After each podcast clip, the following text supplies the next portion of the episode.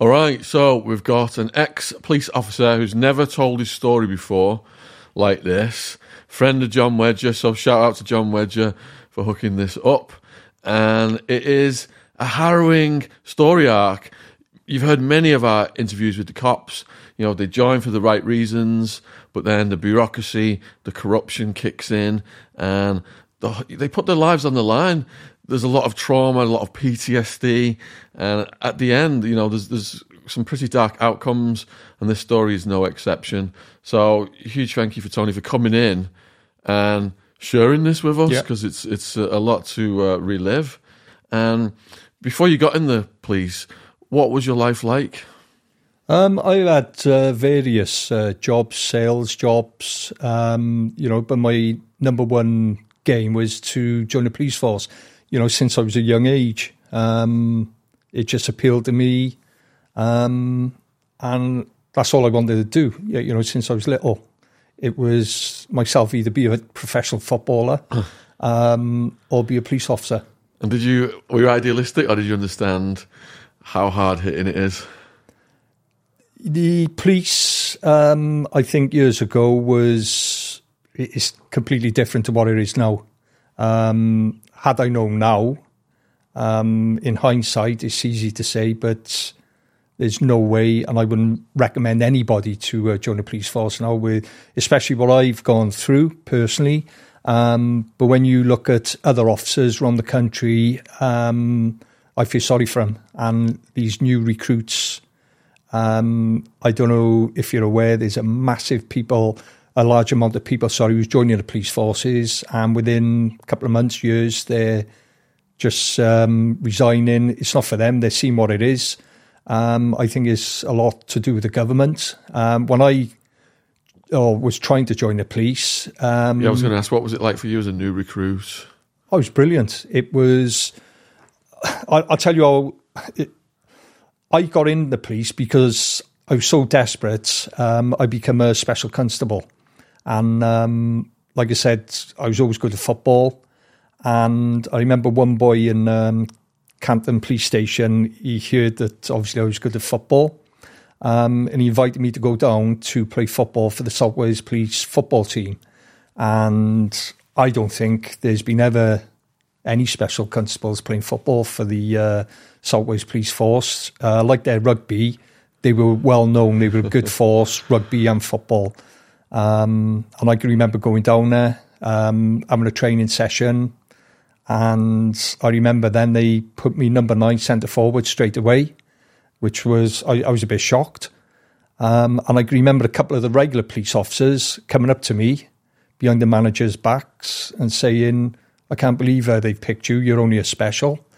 But because I've always had a little bit of, um, not attitude, but switched on, I said, well, they've only picked me because I'm better than you. And, you know, they'd look back and I played for the Force um, throughout that season. And I remember one game down Waterton Cross headquarters, um, some superintendent came up to me and he said, Tony, can I have a word?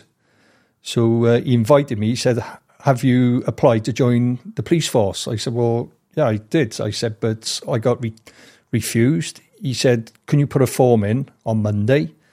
And from that time, my application just sailed through and uh, I was in. And I'm pretty sure that, you know, it was my football skills that got me into that uh, job. And I've played for the Force ever since, you know. What basis did they refuse you initially? Um, South Wales Police was one of the hardest forces to um, be recruited um, outside. You know, a lot of people from South Wales, they used to go up to the Metropolitan Police because obviously larger force they go in there, they get recruited, they do their probation, and it was well known they'd uh, turn around and um, transfer them back to South Wales because they couldn't get in South Wales Police. It was so hard. Right. So, how old were you when you went in, and what was your training like? Um, I went in, I was 30, 30 years or 31. Um, I remember the training, we went up to Hendon, and I thought, oh no, we're going up to Hendon. And at that time, I can remember we were in the old blue shirts. Um, and I remember turning up in Hendon, and it was Leicestershire, Sussex, Devon and Cornwall, Thames Valley, and ourselves. Um, we were all split up and we were told to get change in our police uniforms. And I remember turning up in this big hall and we're looking at our uniforms. Yeah, we're from Wales. We still got the blue shirts and everyone sort of looking because they've got the nice uniform white shirts. And uh, but I got to say, Hendon was fantastic. The facilities, everything, really enjoyed it. It was hard, but um, the facilities up there was second to none. Really enjoyed it. So did you have to do a lot of physical training? Yeah, they, which again, I was into my football. Um, I was very, very fit. Um, that didn't bother me at all. I more training the better for me, really. I remember as well up in Hendon, there was like two large tower blocks, and after the classes, uh, we used to play rugby in the, the field below, and used to get all the other um, different officers from the other uh, forces, and we'd invite them down. We say, you know, you're going to come down and play rugby they said, "We're not playing with you lot from Wales. Uh, we're going to get injured." And it was like, but he was like second to none. But no, he was brilliant. So ace the physical side. What was your first assignment then? Where did you go? Um, I was posted to it was a high student area in Cathays in Cardiff. Um, lots of students there. Um, I was there for I think about six months. Um, and then I was transferred then to another part of Cardiff, uh, Roath Police Station. And at that time, that was the busiest sector in the whole South Wales Police Force uh, for calls. It was call to call to call. It was manic. And, you know, I'm not saying I'm the brightest. There was other people um, who joined the job who were very switched on, passed their exams easy, when we used to go back to have uh, refresher treatment, um, you'd see like I was up there because they hadn't dealt with like deaths and you know stabbings and things like that. But where I was working at that time, it was that was a norm. You never knew what you were going to come against. Yes, a lot of the ex cops we interview tell us right away they have to attend an autopsy. Some have said they could never do it again. Some have said they did 10, 20 of them. Yeah. And, you know, it, it didn't bother them um, or they kind of suppressed it at least. How did you find going into an autopsy? Um, me myself, I never done one. You never did one. No, uh, I don't know why. I know I can remember in our training they said you'd have to do it, but I think um, at that time it sort of you, you, didn't have to do it. But where we were working, we had the Cardiff CRI Royal Infirmary. It was right on our patch, so you'd see dead bodies all the time or people with accidents coming in. It was the norm. And, Do you remember um, your first one? Um, not my first one. I can remember, you know, I, I, can give you loads of specifics. A guy who's been, he was involved in um, drugs. Uh, it was uh, in the afternoon. He'd been sliced everywhere. And that sticks in my mind a little bit. You just see blood spurting everywhere he was high himself and um, trying to calm him down. Um, you're thinking, is he Hep C and things like that? And um, that was all drug related. Um, that that sticks with me. But at the time, I think a lot of police officers will say, I think the adrenaline kicks in, so you're on override anyway. Um, the th- I think the main thing which I didn't like would be things with um, children you know that that's a touching thing. I um, you know um, anything if they've been injured, abused, things like that. Um, I, I can tell you loads of things with that which stick with me. What were the first cases of that you encountered? I remember going to a call. Um, there was this little girl. She was about three years old. Um, it was about midnight, and it was when these Motorola, the big brick phones came out, and she'd phoned nine nine nine, and the ops room said she's just phoned us. She's three years old. Um, she can't wake her mother up. So obviously, me and my partner went down, and um, we're there just before the ambulance. As we kicked the door in, they had this massive Staffordshire Bull Terrier, which was on springs. So I said to Steve, I said, put the dog out the back. So with that, the paramedics turned up, and this little girl, and my my I had two girls then, they were like two and four and um, so I can relate to the little girl. And um, the paramedics went upstairs, so um, they called me. I stuck my head up, and I went, "She's dead." So uh, I thought, "Oh." So that upset me. So I put the little girl in the police car. I drove to the garage, um, bought her some sweets, took her to the uh, police station, and on the way I said, "Well, where's your daddy?" Oh, my daddy's in hospital. He's um, he, he's broke his back. So anyway, it transpired he hadn't broke his back. He was in prison for obviously uh, drug related. And I said to the girl, I said, "Well, what happened?" She said, "Oh, well, I was cold." She said, and I climbed in mummy's bedroom. I went went into her bed, and um, she was cold. So I tried to wake her up, and then what upset me, she said, so I got my little finger, put it on her nose, and her nose was cold. And I thought, she said, so I got the phone and dialed 999. And I thought, well, what a bright little girl at that age to do 999. I don't think my children would have been uh, capable. And um, anyway, it transpired. We were on double back coming back, and I found out her father was in hospital her mother had taken a drug overdose. This little three year old was uh, in the house, and I was even contemplating thinking about, you know, adopting herself. That's how much it affected me. Um, so yeah, that's one experience. But I know the family then from Ireland were coming over to take her because part of her other family who lived in Cardiff, they weren't, or I don't think social services had let them take her anyway. But yeah, yeah, you know things like that. I've been to, I've been in on traffic. Uh, you've gone to loads of accidents. We've seen bones and flesh hanging out, and you know, and um, I recall another time there was a Hyundai car um, and the son had taken it without his uh, parents' consent, showing off with his mates and his girlfriend in the car, speeding around the corner, hit the bollards upside down, and he was squashed, brain damaged oh. and things like that. So, yeah, but I think at the time, I think it's the adrenaline gets you through, and that is part of the job. And as soon as you attend the scene, yeah, you you look at these things, flesh hanging out and things like that, but you're thinking, right, what have I got to do and who have I got to contact, etc.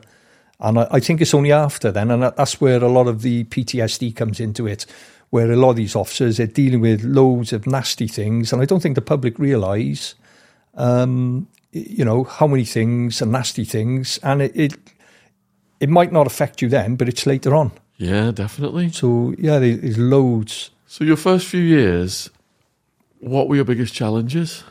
Um, I think my first few years, big challenges. I, I can remember it was obviously learning your skills, your proper law, and you do think, oh, sorry, you'll never learn all this. Um, but then all of a sudden it clicks. And that's where the confidence comes in of you being a police officer. And um, everywhere where I've worked, Enroath, Llanishen Station, on a community, wherever I've worked, um, I've always had the highest arrest rate. Um, I remember my friend who was a superintendent, and we used to socialise quite a bit. And um, he's working out in Switzerland now for UEFA. I remember seeing him regularly He'd say, Your name, Tony, come up on uh, tasking this morning.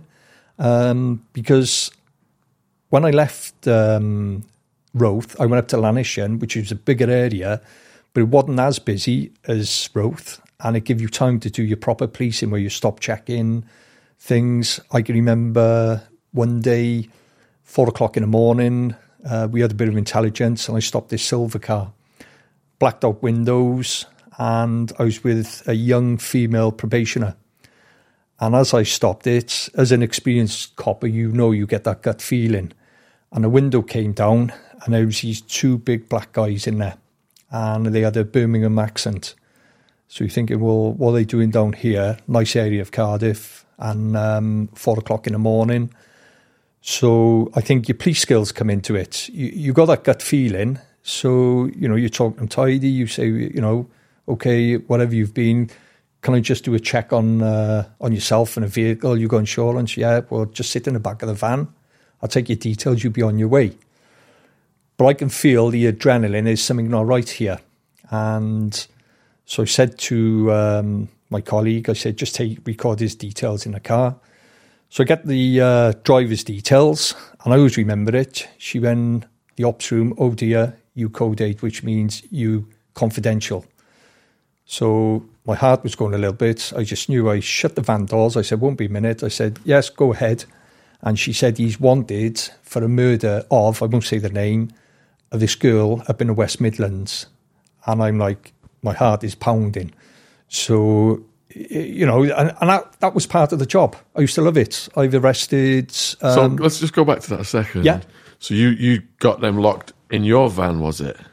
I put the driver in my van to The driver split, was in your van, up. and was he the one who was wanted? He was the one who, want, who was wanted. so you got him locked in the van. yeah. The other one's still in the car. Yeah. What happens next? Well, he wasn't wanted, the other guy. Yeah. He'd done a check on him. He wasn't allowed to drive the car. So obviously, I was more concerned about getting this guy who was wanted for a murder Yeah. or association with a murder back up to lock him up. And then obviously, West Midlands police come down then and um, collect him in the morning, take him back to the West Midlands. The other guy in the car, I obviously he walked off and um, He walked off. Yeah. So and the other guy went peacefully. yeah. So Yeah. and, and I, again, that's good policing. Yeah. Any other hairy moments like that in the early years? Yeah, um, there was another one. My mate, um, he was his wife was pregnant. We were in a station. It was about early afternoon, and a call came out. There was an armed robbery taking place at the post office. So of course, everybody leaves the um, station. I go out the backyard. There's no police vehicles. So I said to uh, my mate, who was just leaving early to go to the hospital with his wife to have a scan, I said, Can you drop me down this area in uh, Llanishen, Trenchard Drive? It's like a wooded area. And uh, so we done that. And I remember the helicopter was all up. There was um, dog handlers everywhere. And it's local knowledge again. So within about half hour, I see this massive guy coming out of the woods. And I just look at him, he's sweating everything. And um, I just went after him, grabbed him by the hand. You could feel the adrenaline. And I just said to him, I'm arrest you on suspicion of uh, armed robbery. And he said, yes, yes, I know.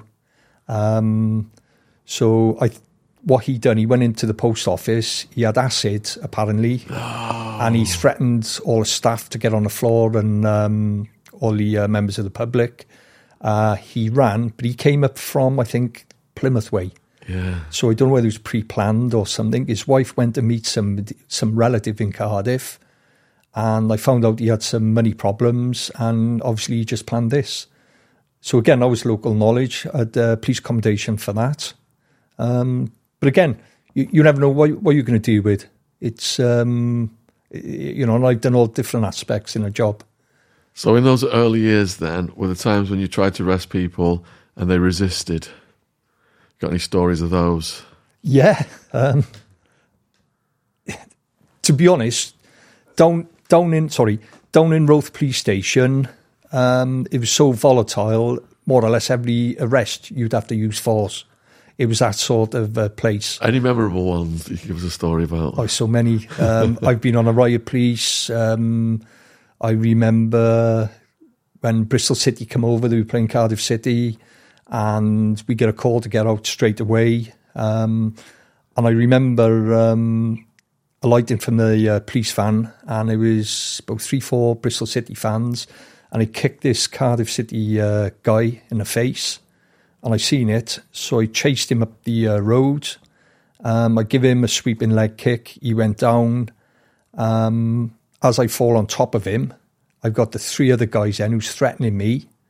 Um, so I had to get my spray out and everything sort of stopped a little bit, but then obviously other units come.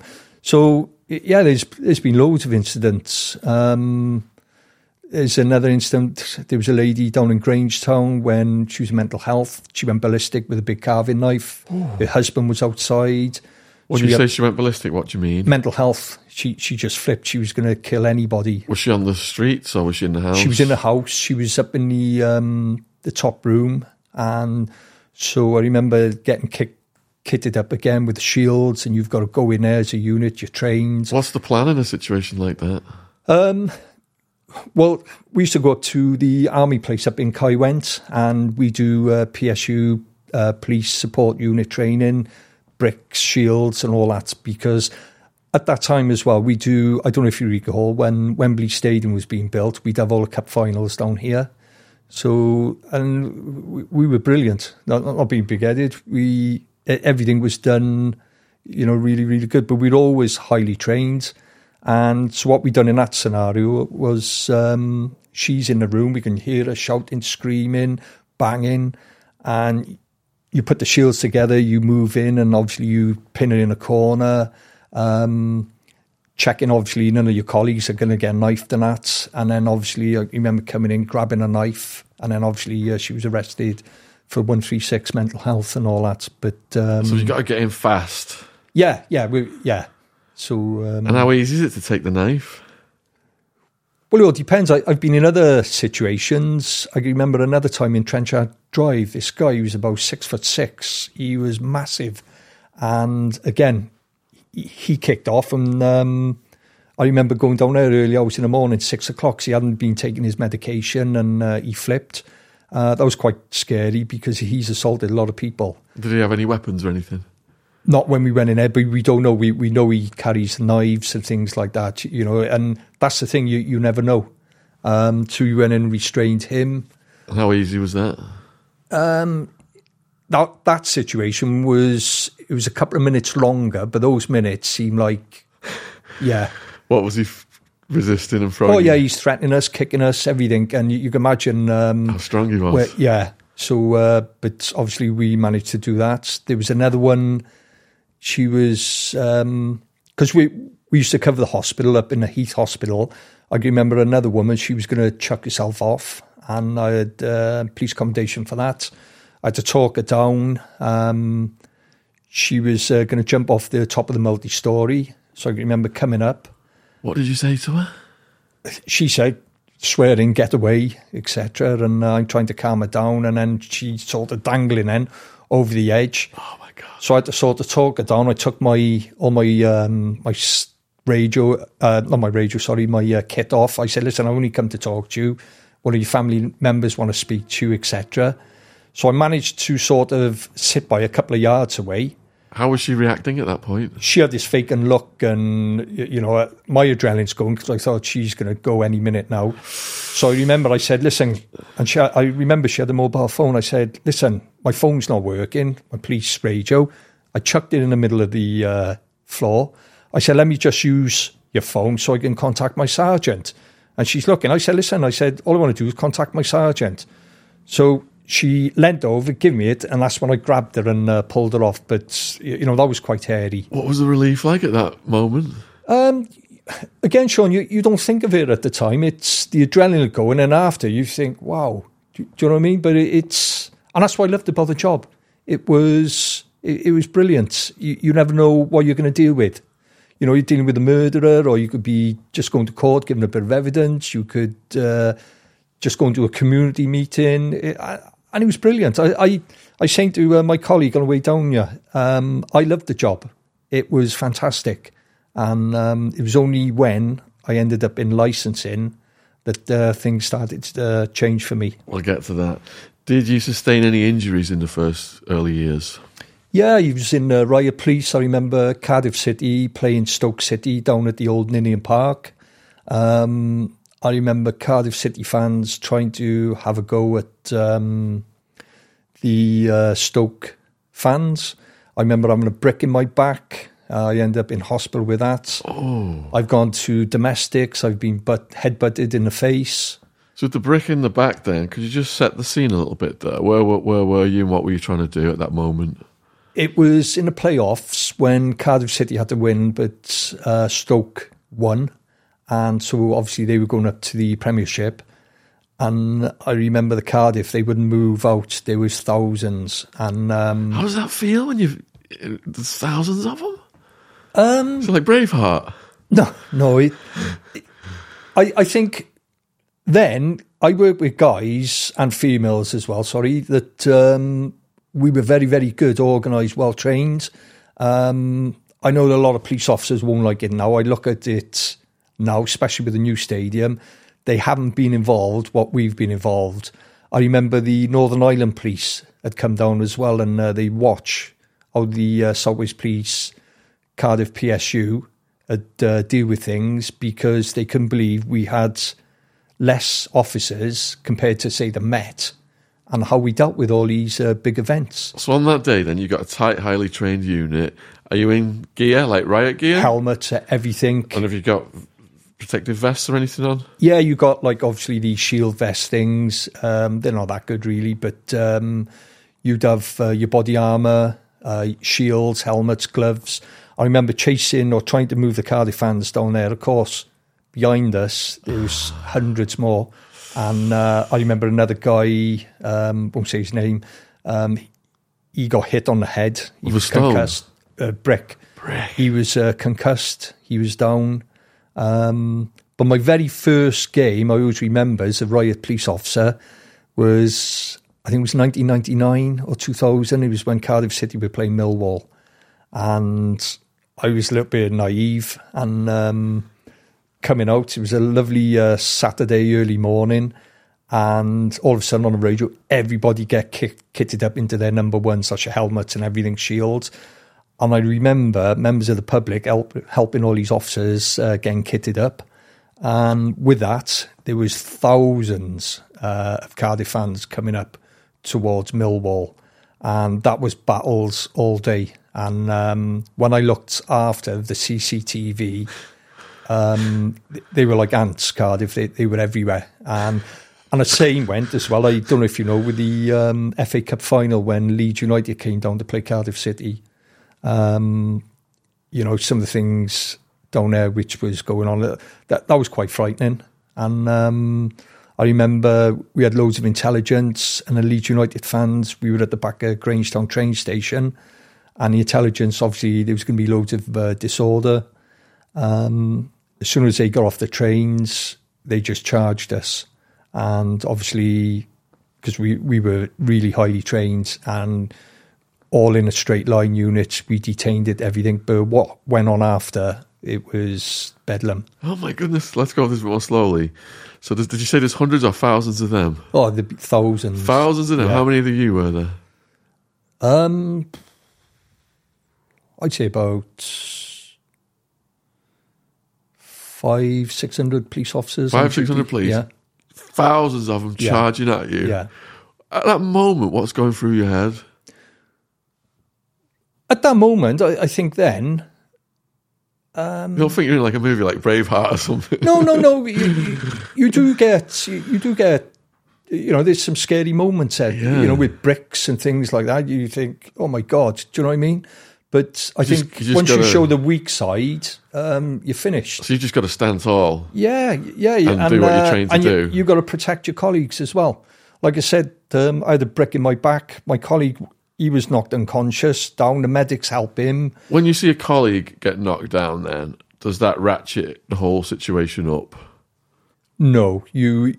The medics will come after. They'll drag him away, and you, you're just forming your line and then being guided then by your sergeant inspector. Hold the line, advance, etc. It's like sort of gladiator. Um, yeah. Hold the line. Yeah. But aren't you thinking, you know, one one of our guys is down, could be me next, something like that? Does it go through your head? Yeah. Have you got no time to think like that? No, no, it's it's like an adrenaline uh, rush, and um, but but we, how can I say? We were good then. We, we I, I say we were probably one of the best trained PSU units in the country at that time. The confidence in that And helped you. even our uh, inspector, I won't mention his name, who's working in um, um, for UEFA now in Switzerland.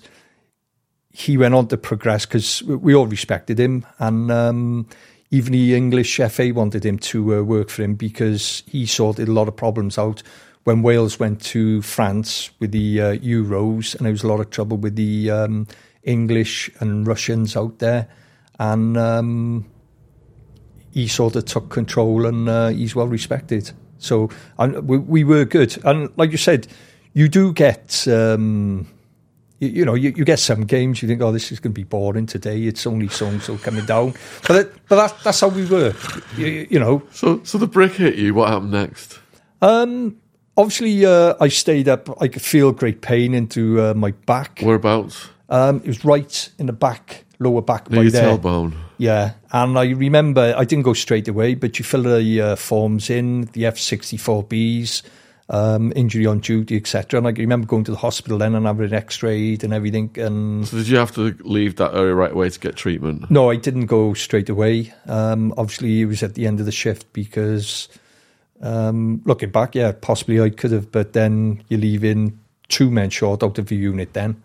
So um, obviously, my colleague who got knocked unconscious, he's just out of the game, isn't he? So um, yeah, So riot situations, particularly hairy, I can feel my adrenaline going already just listening to it. What about like one on ones with people with knives, perhaps guns, anything like that? Um, again, it's, it's adrenaline, isn't it? You, um, I think, that's our job. That's what we're trained for. Yeah. And nobody joins the police to think, right, we're going to go in there. We're not going to uh, be involved in any nasty incidents. Um, like I said, where I was working in Roath Police Station, there was a lot of nasty incidents uh, every day. And it was common knowledge with knives and things like that. Loads of times we'd be stopping people early hours in the morning. They've got knives on them. They could have drugs. Um, you, you know, it, it, that part of policing where I was at that time, it was um, it didn't phase you really. The adrenaline would go when you stop. You you know, you'd uh, go to you think, oh, we got to go to his house now, and you know, warning markers and all that. But um, and I think then there was more police officers as well. So if you went to a certain premises and you think, oh, this is a little bit griefy, you knew you were having backup. And I think today's policing, and we all know there's not enough policing. Um, I think the clientele who has been employed in the policing, they're not streetwise.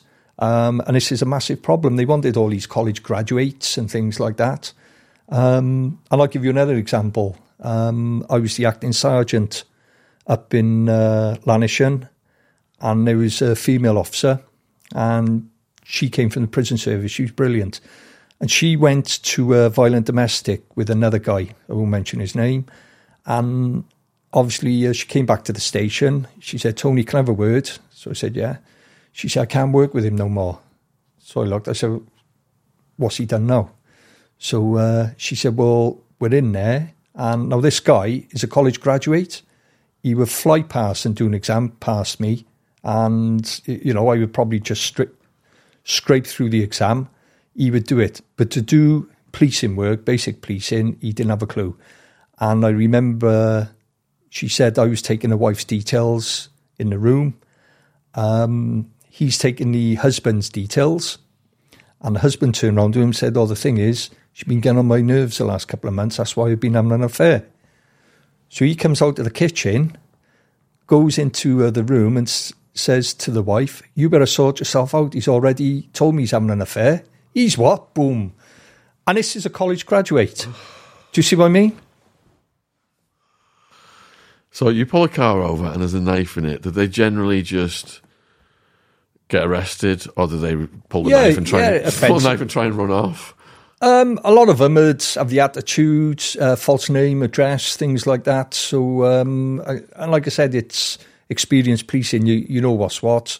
We were in the visiting room of Leavenworth Penitentiary, and my dad said to me, If you're going to be on the street, I want you on the street the right way. In his mind, the right way was to become a member of his life. And he looked at me and asked me a very serious question. He said, Son, if you ever had to kill anybody, could you do it? I thought about it for a minute and I said, Yeah, Dad, if the situation was right, I could do it. I got my own jet plane, my own helicopter. I got a house in Florida, a house in LA, a house in New York.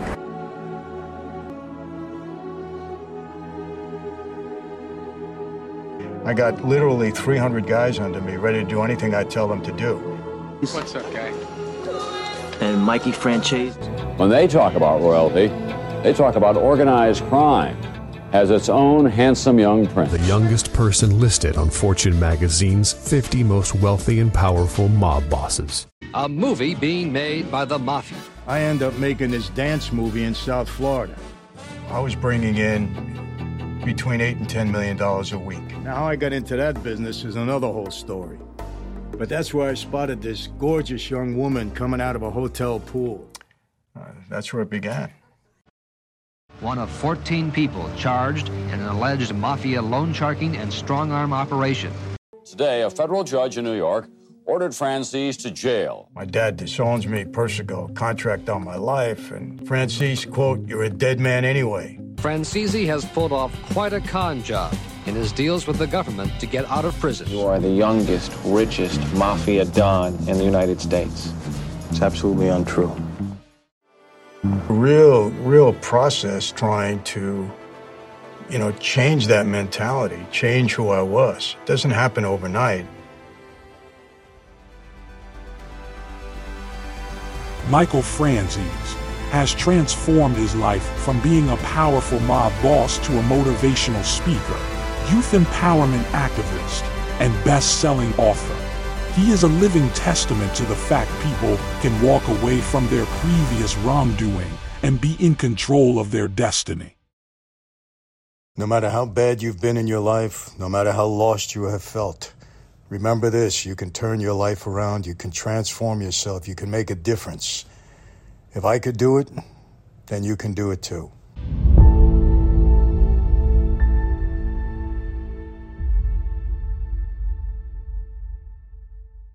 I'm really excited to be hosting the Michael Franzese 2024 UK tour. I was part of it last year and it is mind blowing his mafia stories. Many of you are familiar with Michael because he was portrayed in the movie Goodfellas. Absolute classic. Now, the real deal is his stories about the Colombo crime family being one of the highest earners using the petrol scam, his relations with the Gambinos, stories about Gotti, Hoffa, Marilyn Monroe. It is endless. So come along, check out the show, and you can ask him questions at the end as well. The tickets are available, link in the description box, and I'm going to run down all of the locations. We have the VIP launch night in Chelmsford, Essex on Friday, 15th of March at Chelmsford Racecourse. It is going to be a red carpeted extravaganza, star studded launch, and there will be a DJ, dance floor. You can party the night away and rub shoulders with famous faces. And the ticket includes a two course meal. Then on Saturday, 16th of March, we're going to London in Kingston. Monday, 18th of March, we're at the Globe in Cardiff. Tuesday, 19th of March, we're at Komedia in Bath. Thursday, 21st of March, The Junction in Cambridge. Friday, 22nd of March, Central Hall, Southampton. Sunday, 24th of March, Birmingham, XOYO. Monday, 25th of March, Monastery in Manchester. Tuesday, 26th of March, City Hall, Sheffield. Thursday, 28th of March, Balmoral, Belfast. Saturday, 30th of March, the Helix in Dublin. Monday, 1st of April, the Tramshed, Glasgow. Tuesday, 2nd of April, is the racecourse in Carlisle. Tuesday, 2nd of April, Carlisle Racecourse. Thursday, 4th of April, Castle Park, Doncaster. Friday, 5th of April, is the Florrie in Liverpool. And here's what you're going to be getting to see at the show. Michael Franzese, the notorious former crime boss, often referred to as the Prince of the Mafia and a real life good fella, has announced his new UK live tour, the Michael Franzese Remade Man Tour. Born into New York's violent and feared Colombo crime family during the peak of his career, he was making up to $8 million every week from legal and illegal businesses. He was even named by Fortune magazine as one of the top 50th most powerful and wealthy mafia bosses. He was even named by Fortune magazine as one of the top 50 most powerful and wealthy mafia bosses. This event promises an explosive conversation with myself as the host. It will be a no holes barred conversation about Michael's life, including his numerous arrests, jury trials that ultimately led to him pleading guilty to a federal racketeering charge, 10 year prison sentence, and $15 million in restitution. After his time in federal prison, Michael is now on a path of redemption. He is open and honest about his past, eager to share the compelling experiences of his former life. Beginning on Friday, the 15th of March, his 15 date UK tour will exclusively feature live on stage discussions. Together, we will take the audience on a deep dive into the world of organized crime, sharing captivating tales and previously unheard insights into the past, present, and future of the mafia. This is a rare opportunity to ask questions during an interactive Q&A. It's a must-see for true crime enthusiasts and anyone curious about the underworld.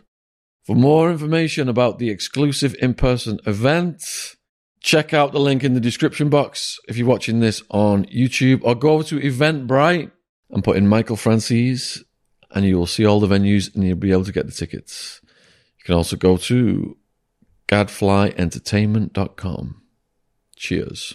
And if they had those weapons in there, you, you know, they're coming in and you're taking them off the streets. Were the times when they didn't want to come in? Well, yeah, that- that's that would happen quite a few times down there, down Roath Station, and Any memorable stories of that happening? yeah, there was um, obviously I can't say his name. I remember this guy. He's wanted. He's supposed to be in court. And I patrolling. It was a Friday morning, um, and always remember it. Stop checked him on the uh, bridge, and he had a knife in his pocket. He had a vendetta with another guy supposed to be going to his house. So when I found it, then obviously he tried to run. So I grab him, and then obviously the uh, fighting starts. Another time, I always remember this was another nasty incident. It was another Friday. I was dropping an officer just before 10 o'clock to the court, which was only down the road from our station. And we're getting calls. Somebody has been um, seriously assaulted with a metal bar down uh, Splott Road. So loads of phone calls are coming in. So you know this is, you know, it's not a false call. So I said to uh, my colleague Julie, I said, Julie, I said, I'm to have to divert and go down there. So we went down there. I could see the ambulance there already, and there was about 20 people around this guy.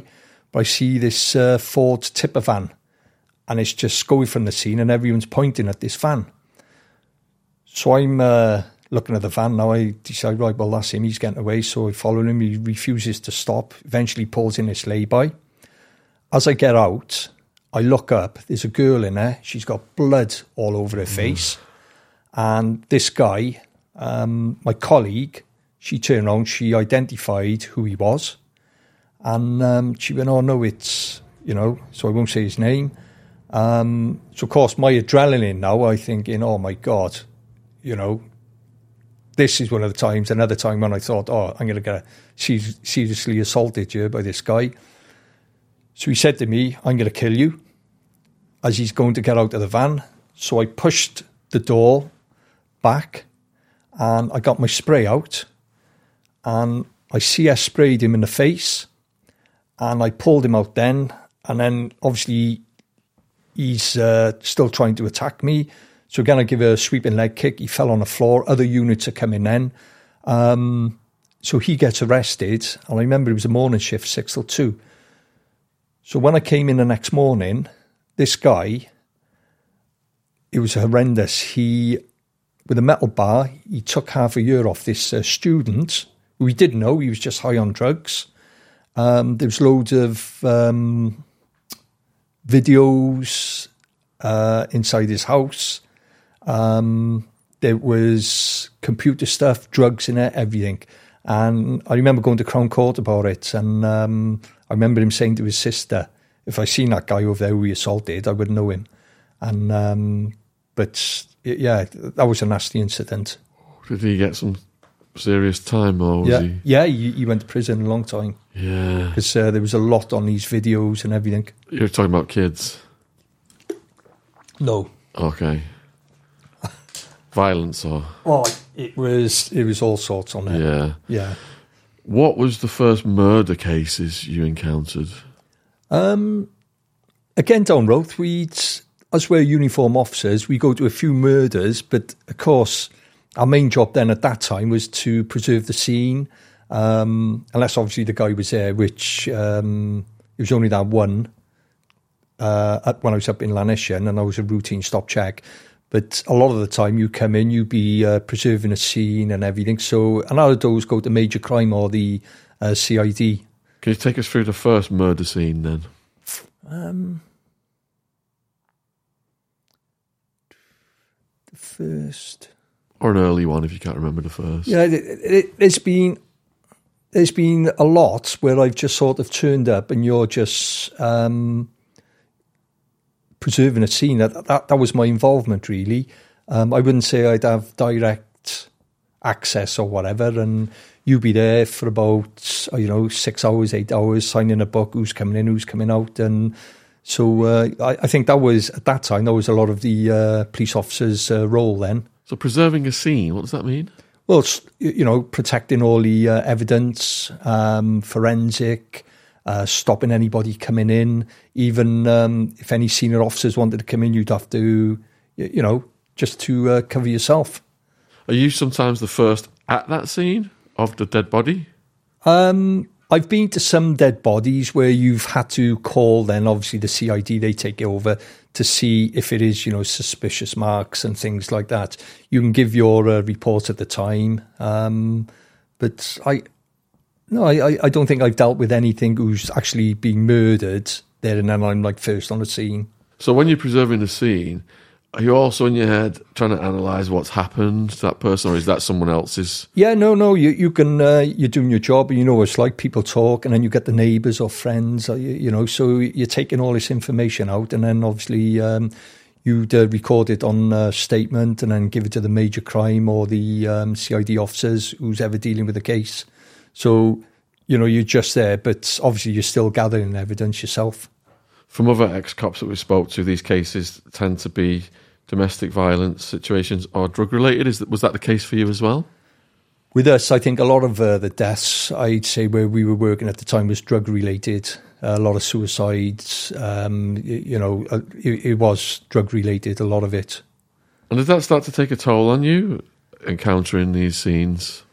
Um, I don't think at the time, uh, Shaun, but I, I think when you look back, I look back at my career and I thinking about all these incidents. And, you know, like I said, I've been assaulted, I've been headbutted, another domestic. What was the story there? Um, violent domestic. This boy um, or guy, he was well known. He was about six foot two.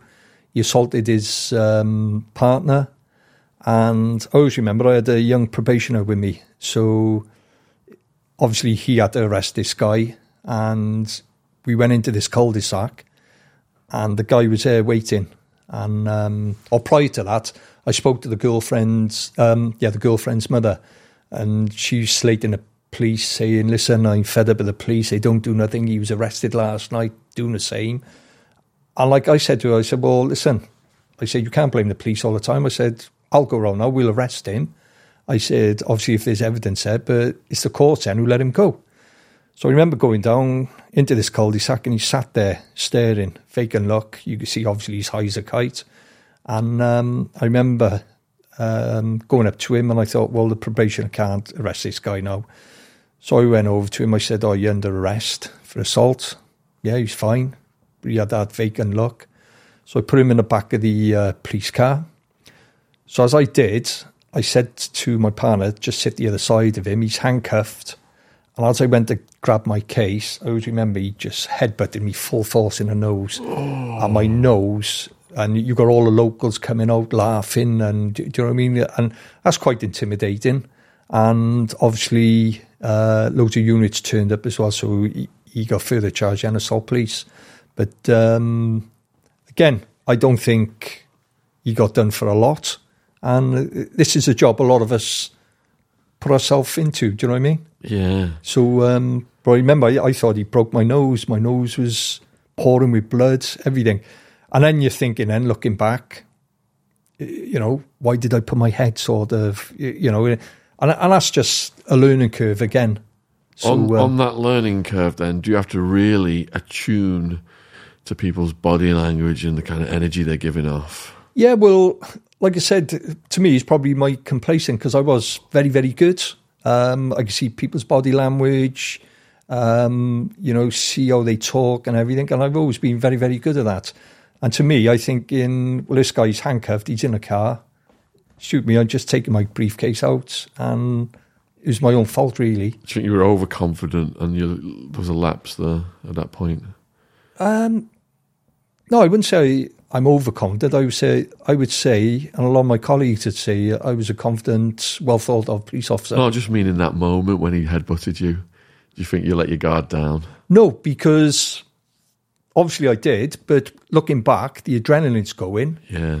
and you know he's a nasty individual. He was arrested the night before, and you think like, well, he's handcuffed now, and he's in the back of the car, and everything's okay. Yeah. So um, obviously wasn't. So it, throughout your thirties, then I mean, how long were you in this for? I was down there for I think about five, six years. Five, six. How, how, how long was your total career?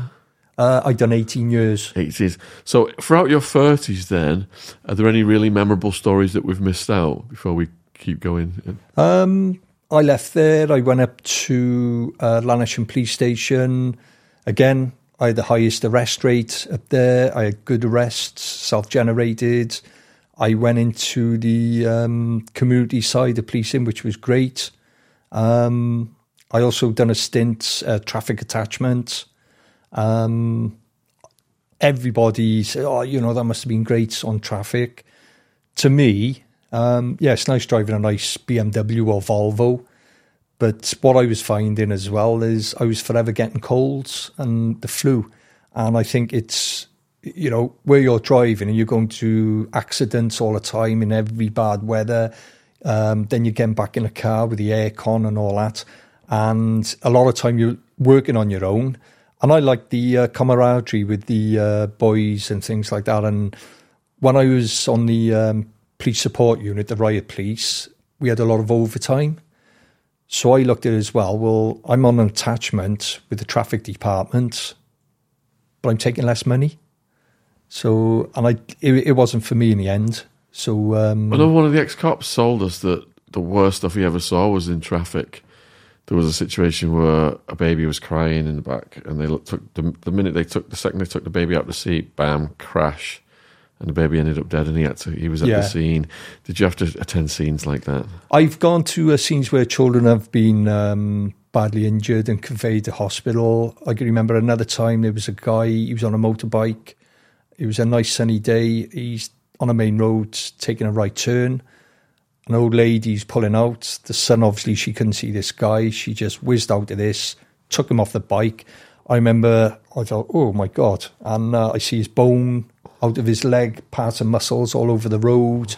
And he ended up having his uh, leg amputated. Um, and yeah, when you see things with children as well, you think, you know, it's it's terrible. Is that the worst stuff you saw Oh, throughout yeah. your career? The stuff with the children, Yeah, with the children. Yeah. Um, not just the uh, accidents, but obviously where they've been physically abused and assaulted. I think that stays with you a lot. And what about adults who are attracted to kids? Did you ever have to deal with those monsters? Yeah, um, quite a bit. I can recall another time I was called, me and my colleague, we went to this uh, dress in Roath, and it was, um, I can't say the name, there was a guy who sort of chased out of an area in a South Wales area and he hitched up with this other woman. And this woman, she was in work and she had three lovely little girls. And when we did, there was a domestic there with him and a girl. So when we done a check on the uh, the boyfriend, it come obviously all the intelligence came that obviously he'd been a sex offender and everything. And what stuck with me with that was um, we contacted the his girlfriend in work. So we mentioned it to to her, and obviously I got two little I had two little young girls then at the time as well. So it always sort of hit you a bit. I remember telling her that, you know, this guy, this happened and this is where we are. And her response was that was, well, you haven't been convicted. I'm like, what?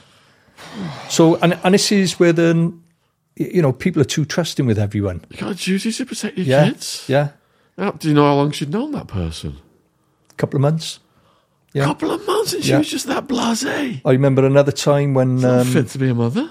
There was um, a young boy we were coming on duty and it was a street opposite the uh, police station and he's crying. He's about eight nine years old. Um, so I said well what are you doing out this time? And he's crying. He said my father kicked me out of the house. Where do you live? Down there. So we walked down there and I was asking questions. Where's your mother? She lives in another part of South Wales. So um, she said, he said um, his dad, who's an army, uh, retired army or something, come out of the army. He's having a party with all his mates. So we knocked the door. You see all the music and lights going on. So uh, the little boy's there crying. I said, "Is this your son?" Yeah, and they both. I said, "Well, hang on a minute." I said, "Just you on your own? Can you come out?" And um, he's effing and blinding and cursing his little boy. So uh, I called for the van, and then um, I grabbed his hand. I said, "You're under arrest." So uh, child neglect and that, and we end up having a fight. So I cuffed him, put him in a van. Again, it was nights, and we were on double back the next day. So I came in and I asked uh, my sergeant, I said, what, What's happened with this guy? Our social services have given a boy back to him, and there's a complaint about you for assault. Are you thinking, What? What am I doing? No, nothing came of it, but th- that's that's the thing, uh, Shaun. That um, you know, it's always our fault. That's got to be so frustrating when you're putting your life on the line. Hmm. Anything can happen at any moment. Mhm. So it sounds like you know you got in. Your intentions were great. You were around thirty years old. By the time you're hitting forty, Hmm. are you still as enthusiastic, or as more reality set in? Um, no, I, I was still proactive then. I was still Yeah. working on the streets and everything. Um, it was a little bit later then when I thought, you know, I need to do something different now. And um, so I thought there was a post coming up in the licensing department in Cardiff. And Cardiff licensing at that time was, or still is, is one of the busiest licensing areas in the whole the UK. So um, I applied for everything and uh, I got accepted. So I went in there in 2008, September. And what was that? The duties there like? Um, again, it's like joining the police force again. It was, um, I had to get a degree in licensing laws. Um, you're dealing with door staff. It's a different type of policing. And the thing is, Shaun, you're dealing with a lot of drugs. You've got a lot of uh, clubs who's being run by drugs. You're taking their livelihood away.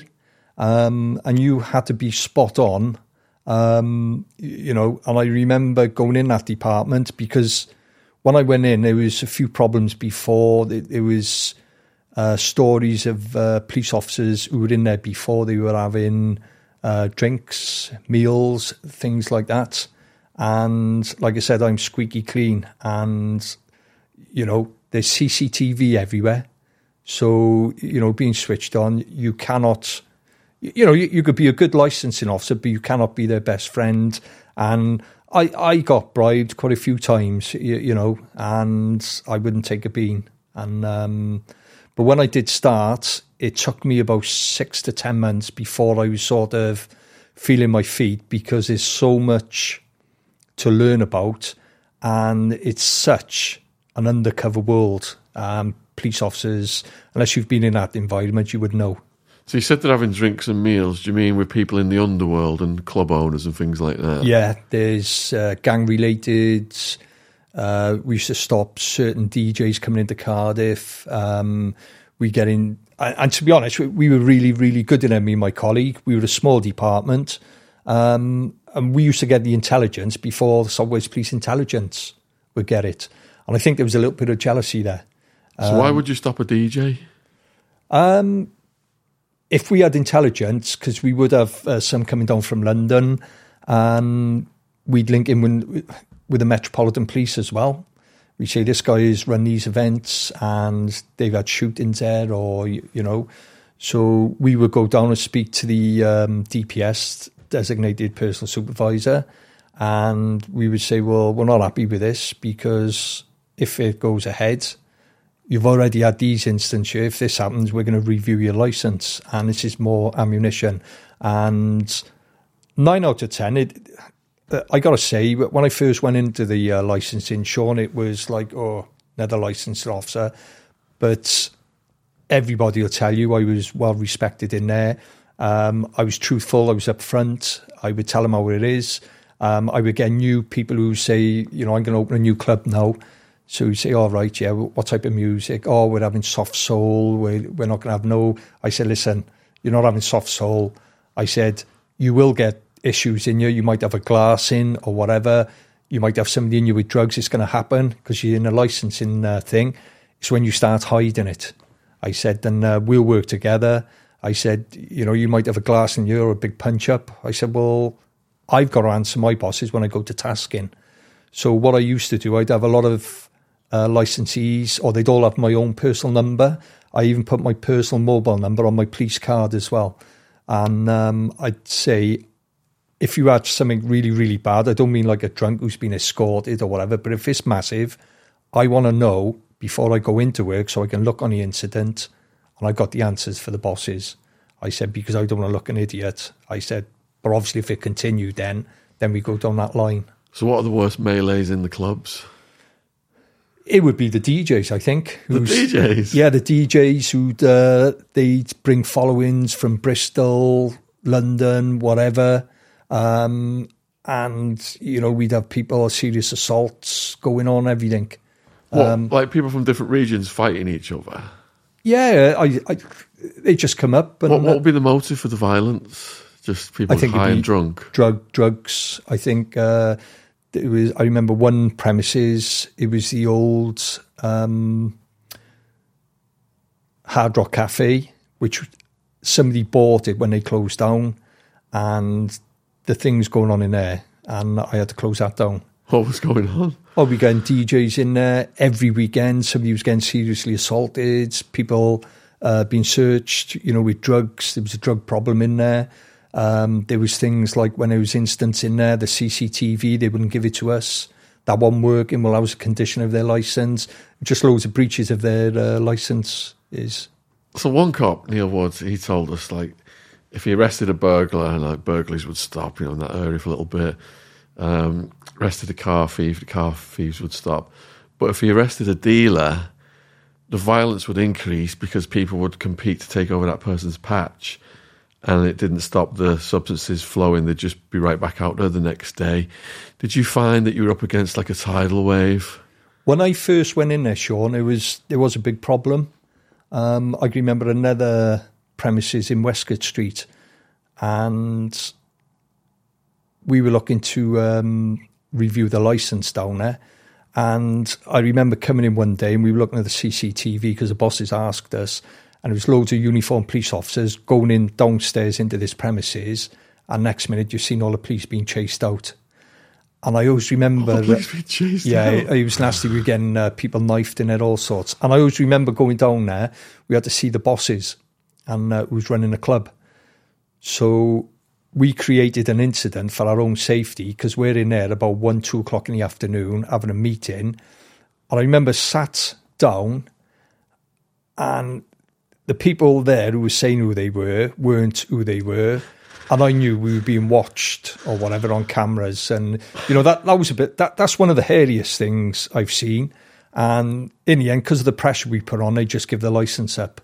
And, um, and, and it is, it's a nasty underworld. Um, Big money. you know, I, I can't say too much, but a lot of criminals attached to these uh, places, um, it blow your mind away. You think, what? You know, and, and that's the pressure you're under. And, you know, it's, uh, it's uncomfortable. And you've got to be impartial. You know things. And even when the bosses are coming up, which I got so good at my job, the bosses would be coming up and they'd say, "No, what can we do with this?" And I think, "Well, I'm only a PC. You're a superintendent, chief inspector, and you ask me." So the responsibilities and all that, Shaun, was really, really high, but I was well respected, and um, I had a good rapport with all the door staff, everything, and that never happened before. So you mentioned some officers, you know, having meals out with these people. Did you ever see the weaponization of women, like honey traps, like sending women to seduce officers? I haven't seen that. Um, I've had sort of hints and things like that. And um, like I said, I've been offered bribes and things like that, Shaun. And first of all, I wouldn't take them. I'm an honest cop as they come. And secondly, I don't want to be in their pocket because it could be me next next week saying, "Oh, hang on a minute, ah, yeah, but you had a free meal, or you." Do you see what I mean? Yeah. And also, there's CCTV everywhere, which is good. I think. I think it's brilliant. And if there's, we, we'd find a lot of places where there was incidents. You'd always find the CCTV one working in that place. so, you know, and like I say, you, you speak to all the door staff. It took me about 12 months for the door staff to think, oh, hang on, Tony Roach is a good guy. He's not out here. Because I'd have talks with him, Shaun, and I'd say, well, I've worked with bar cops. I'm not saying we're all good. And like you lot in here, I give talks. You know yourself, you're working with good door staff and his bad door staff. And I'm not here to sort of get you off the doors. And I tell him I couldn't do their job. I couldn't stand on there and deal with drunks for 10, 12 hours. Do you see what I mean? Yeah. But if you do something stupid, especially if it's on camera, well, I've got to. And I had a great rapport with them in the end. They were brilliant. And when I was in that department, violent crime was reduced every single year. And I even had the police accommodation for it as well. Brilliant. How long were you in that department? I was in there when in 2008, and then um, I was dismissed from the force on the 3rd of April 2015, a day after my 50th birthday, So what happened? Why did you leave licensing in the first place? because I was dismissed from the force. You was dismissed from the force. You were in licensing all the way to the end. Yes. So that was a long time, wasn't it? Yeah. So what other notable stories happened over that period of time before your dismissal? Um, just premises, you, you know, I'd be taking premises to review and I'd have complaints made against me. I'm picking on the premises. Um, you know, there was um, there was a female sergeant who her brother was running a premises in a city centre of Cardiff. Um, and I always remember he came in one day. He'd only been open about six months, and he wanted uh, an extension of his uh, licensing hours. So when he came in, uh, my colleague turned around and said, "Oh, Tom, can you come in this meeting?" I said, "What, for?" So he said, "Oh, well, he wants extra hours." I said, "Well, just tell him because we all had different roles and different premises to uh, manage." I said, "Well, just tell him." I said, "Oh, Tom, can you come in?" So I went in there. What do you want? I want extra hours, and I basically told him, You've got to be joking. You've been open six months. We've had glass people who's been bottled in there." We've got CCTV where people have uh, jumped on the uh, counter, ripped the till out, fighting, and serious assaults in there, and there's no way. So, unbeknown to me, the female sergeant who worked in the Cardiff City Centre, she was emailing me. She wanted to see me. So, uh, I bumped into her down Cardiff Bay Police Station, and she said, What's this? You turned my uh, brother down for a licence. So, I said, Who's your brother? So she explained. I said, "You got to be joking." I said, um, "You know, he's lucky he won't have a license uh, if he don't sort it out." And I always remember her words. She said, um, "I thought we could have bent the rules." I'm like, "What?" So anyway, um, I reported that to my sergeant because you've got to be squeaky clean. So I'm doing undercover work one day when Wales Rugby was playing. It's a major event in the city centre where all the licensed premises in Cardiff City Centre got use plastic glass vessels. They've got to have door staff and everything. So I said to um, my colleague who's doing attachment, I said, I want to call in this club. So as we call in the club, um, I see the female sergeant off duty, intoxicated, serving drinks behind the bar. Um, there's no licensee in her. There's drugs in her. Uh, it, basically, there's loads of breaches of the uh, licensing conditions. So anyway, um, I told the female sergeant when your brother contact me Monday. I explained the situation to my sergeant on the Monday. So my sergeant turned around and said, "Well, you've got to put a report in about it." So he said, "Well, I'll speak to the sergeant." I no, no, no. He said, "You've got to put." A, so I put a report in, and from that moment on, then I found out that this officer got disciplined.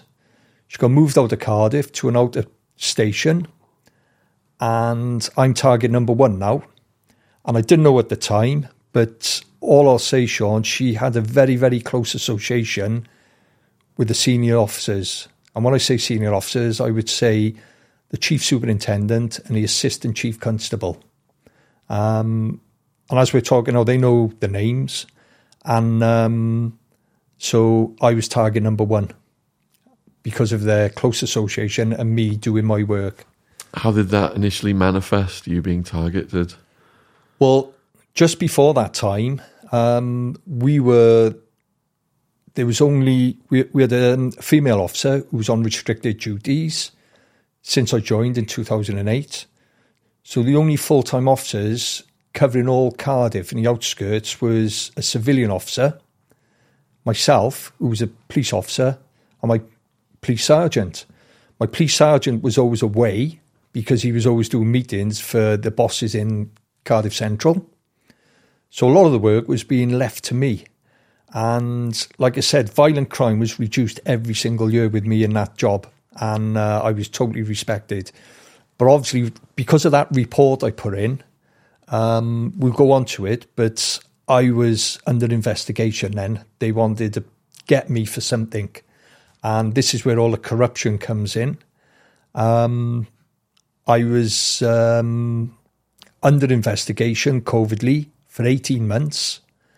And at the end of that, um, I went into work. Always remember it this time. I went into work, done my work on a computer. I'm going to a meeting. As I'm coming out of a meeting, the police professional standards, the PSD, are waiting for me and they arrest me. And I'm just, not only was I suffering with stress and everything in work at that time, I'm like, what? I am stunned. And um, I, I could have dropped on the floor.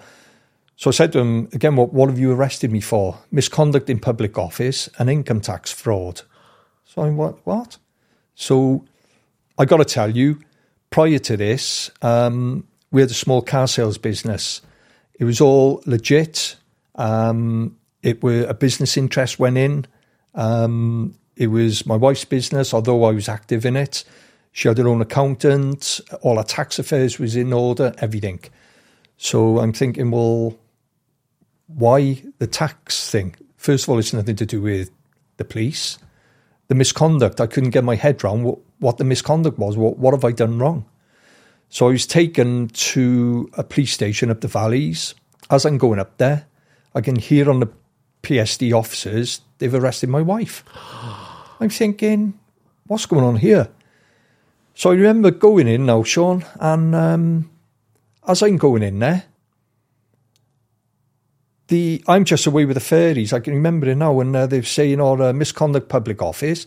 But I'm thinking, well, I want to know what. Where's the evidence? What what have I been arrested for? And the only thing I could gather was income tax fraud. But I'm thinking, well, all our tax affairs in order, and you haven't proved any evidence.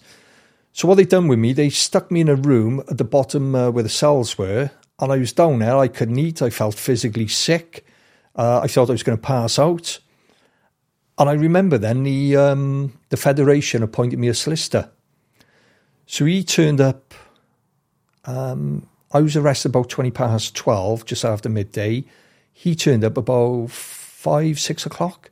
So you can imagine all the stress I'm under and what's going on. and thinking my wife's been arrested, and he came into me. Then he had consultation with the professional standards officers. So what they told him this solicitor thought I was a guilty man. You could see because he came in, he said, Right, I've had consultation. I want to go through some things with you.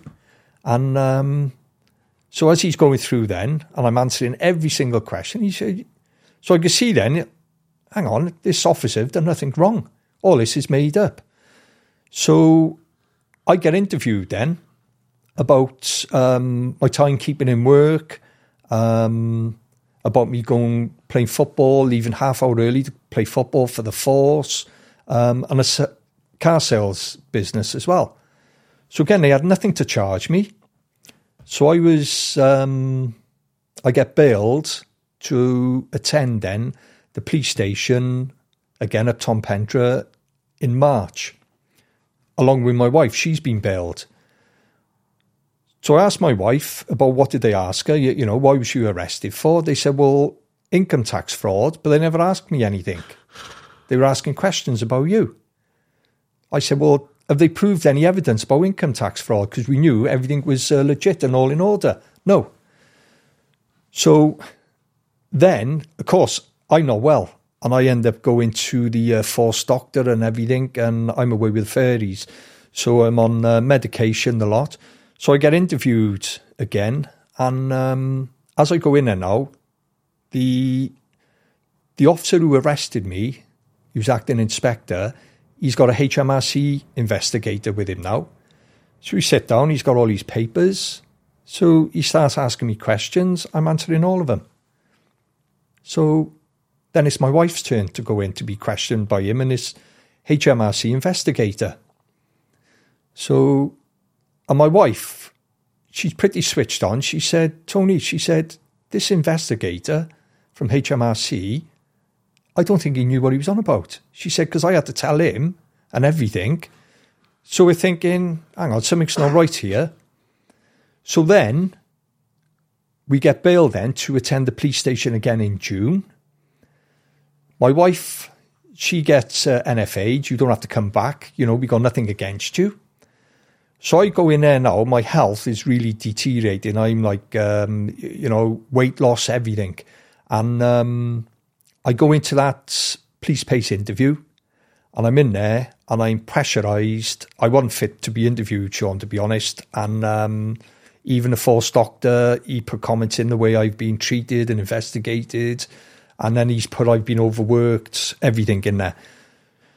So I break down an interview and she said, um, Are you all right? I said, No, my head shot. I said, I just want to get out of here. I, you know, I don't know where I am and, you know, whatever. So um, they insist they want to stop the interview. I said, No, I just want to get out of here. Whatever, you, you know, just get over with. They stop the interview. So they breach PACE. They don't get me um, examined by a false doctor or any doctor to see if I'm fit for interview, which I know I wasn't now looking back.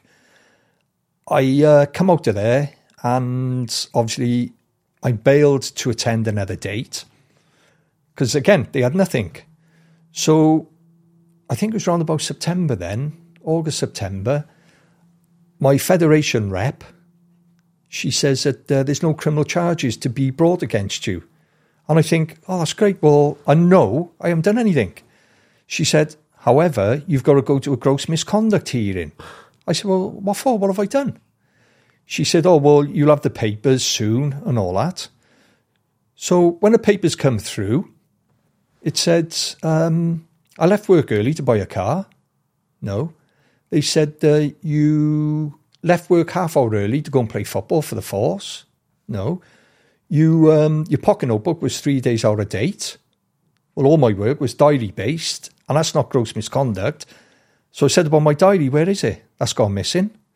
They said, um, you, we believe the business was yours, not your wife's. Well, we proved, even on paper, it was my wife's. You've interviewed everything. So, um, and they said that uh, you didn't submit the business interest. And I had. And luckily, I had a photocopy of it. So, anyway, prior to me going to my gross misconduct, I'm asking South Wales Police now for my mitigation of evidence. And I can provide emails where the pre- police professional standards, who's supposed to be, you know, shift out anti corruption and everything, Shaun. My solicitor's asking for this mitigation, like my time cards, uh, my phone records, all proof I'm working, and um, statements and that. And I've got it on email. You tell us why you want it for, and we'll decide if you have it. So then my solicitor be putting pressure on, who are paid by the federation.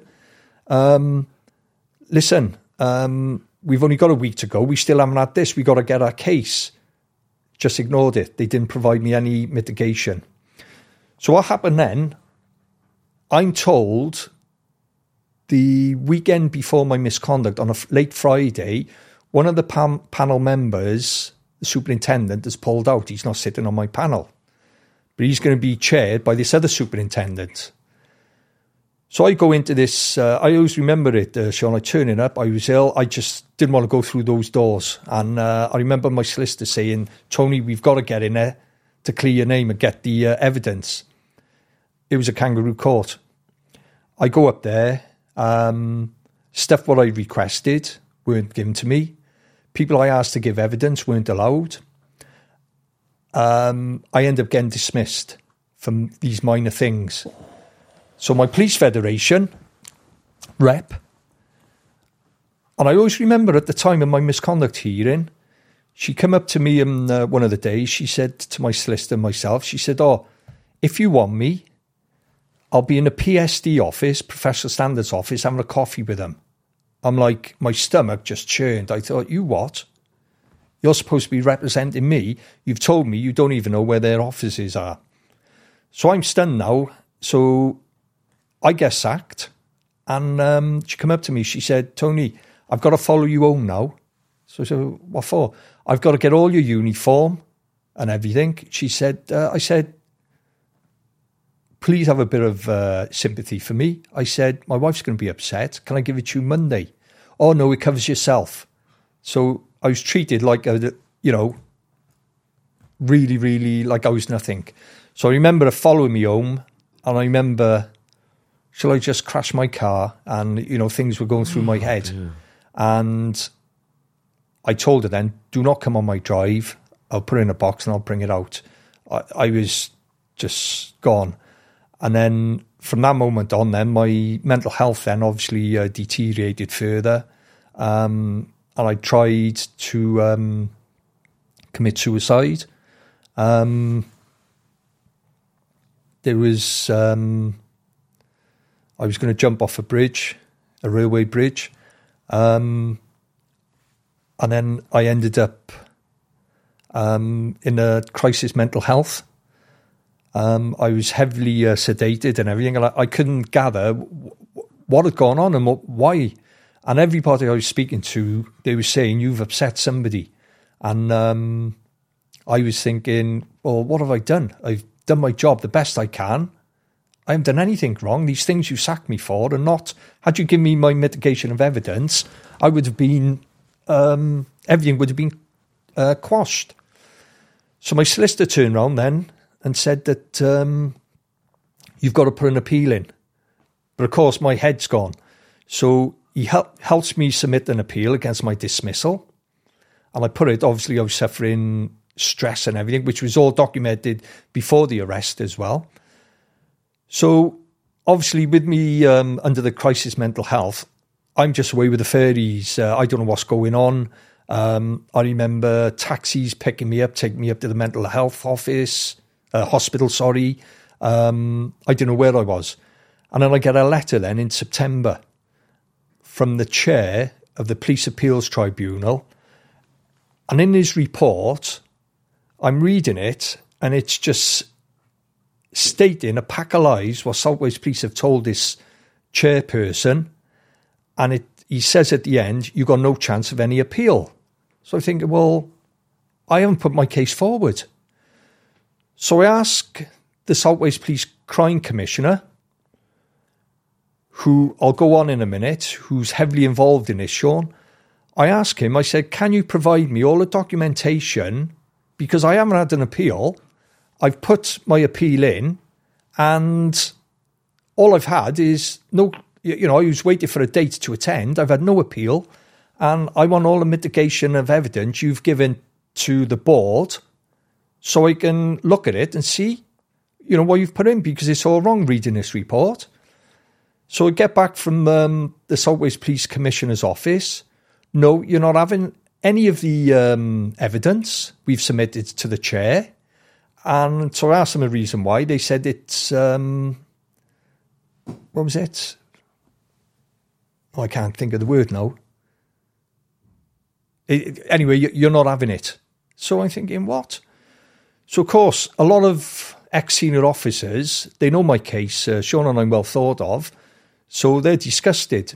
So they put me in touch with a couple of um, good officers who's retired. And I got to say, if it weren't for them, um, I don't know where I'd be now. They've been helping me to get justice all this time. So as it transpires then, later that year, we find, find out that the assistant chief constable who sat and chaired my misconduct panel, along with the superintendent, is only involved in my investigation.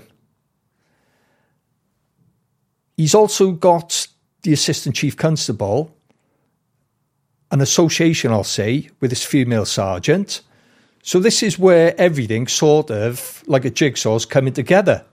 And I'm thinking, I can't believe this. So I email, I've got emails to this uh, ACC, and I'm asking him about his position with the professional standards department because he is head at that time of the professional standards department. So he ignores a lot of my emails. He won't answer. I, I send emails then to the chief constables. They won't answer. Um, I send it then to the data protection office in South Wales Police, and I get a response, and it says that the ACC uh, has nothing to answer to. So you can imagine now, Shaun, you know, I root out corruption and I've been honest throughout. And I'm like thinking, hang on a minute, I've been targeted here. So I go on their website and I've got this assistant chief constable who's pictured and head of the professional standards department who's investigated me. He's head of that department. The superintendent was also head of the uh, surveillance. So this is going on now for a number of years now, and I'm trying to get answers. I'm trying to get uh, an appeal. So I informed my uh, federation, and my federation just abandoned me. And so then the guy who's head of the federation at the time, I said, listen, I've got all this evidence that my misconduct hearing, not only was it unlawful, the investigation, but the hearing itself is um, it's unlawful. And anybody sitting on a panel of a police under the police regulations, sitting on a panel, I give them the uh, regulations, they cannot be sitting on that or chairing that panel if they've been involved in investigation. And the Federation have abandoned me.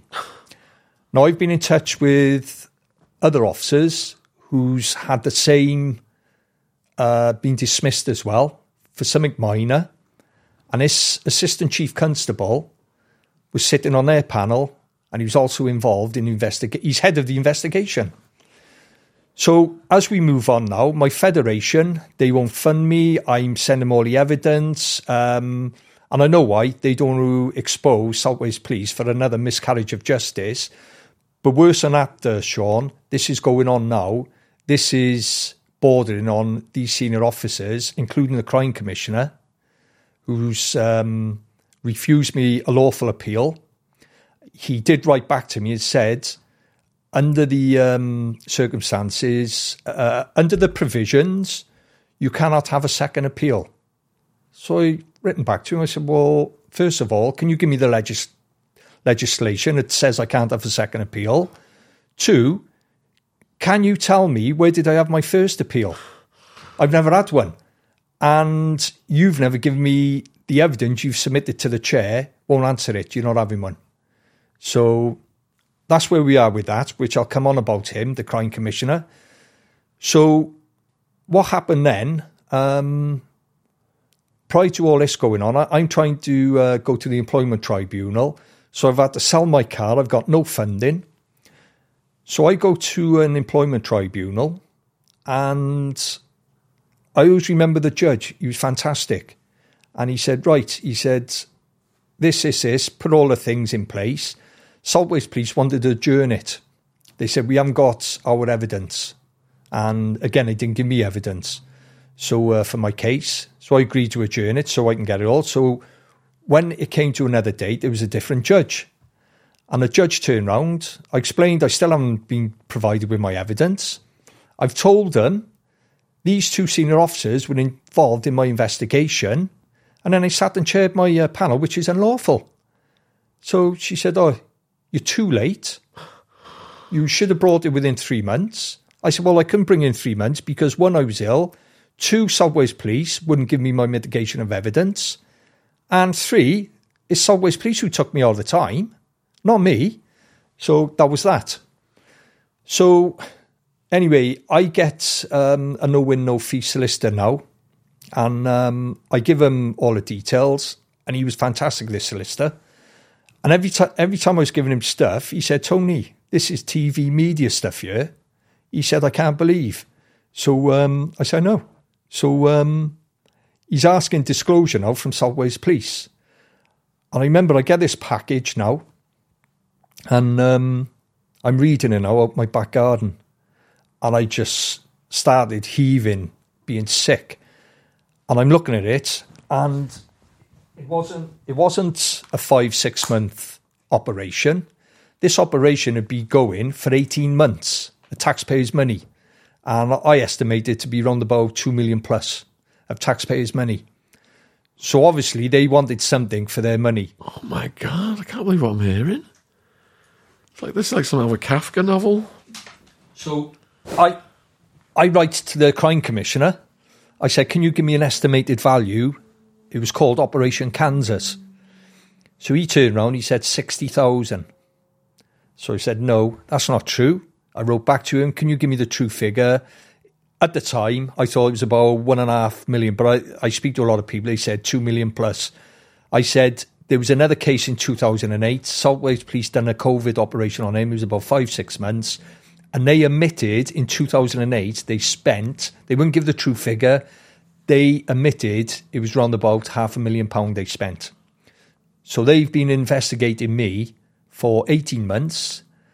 And also, I find out it wasn't just South Wales Police who was uh, following me covertly, it was uh, Gwent Police and Dyfed-Powys Police. So they've been following me for 18 months. I'm looking further then, Sean, at the uh, paperwork. I find out they've been in my house, burgled my house without a warrant. What? Um, I've got stuff where they've said this is where he keeps all the, this is where his wife keeps her money um, in his cupboard in the bedroom. Um, now, the only way, uh, and she's got a door, a corridor door, which is locked into the bedroom. Well, who's got a long corridor, which then goes into another door into the bedroom? So that's evidence I can prove they've been in my house. Um, then I look at the, um, they got a warrant later on to get all the car sale invoices.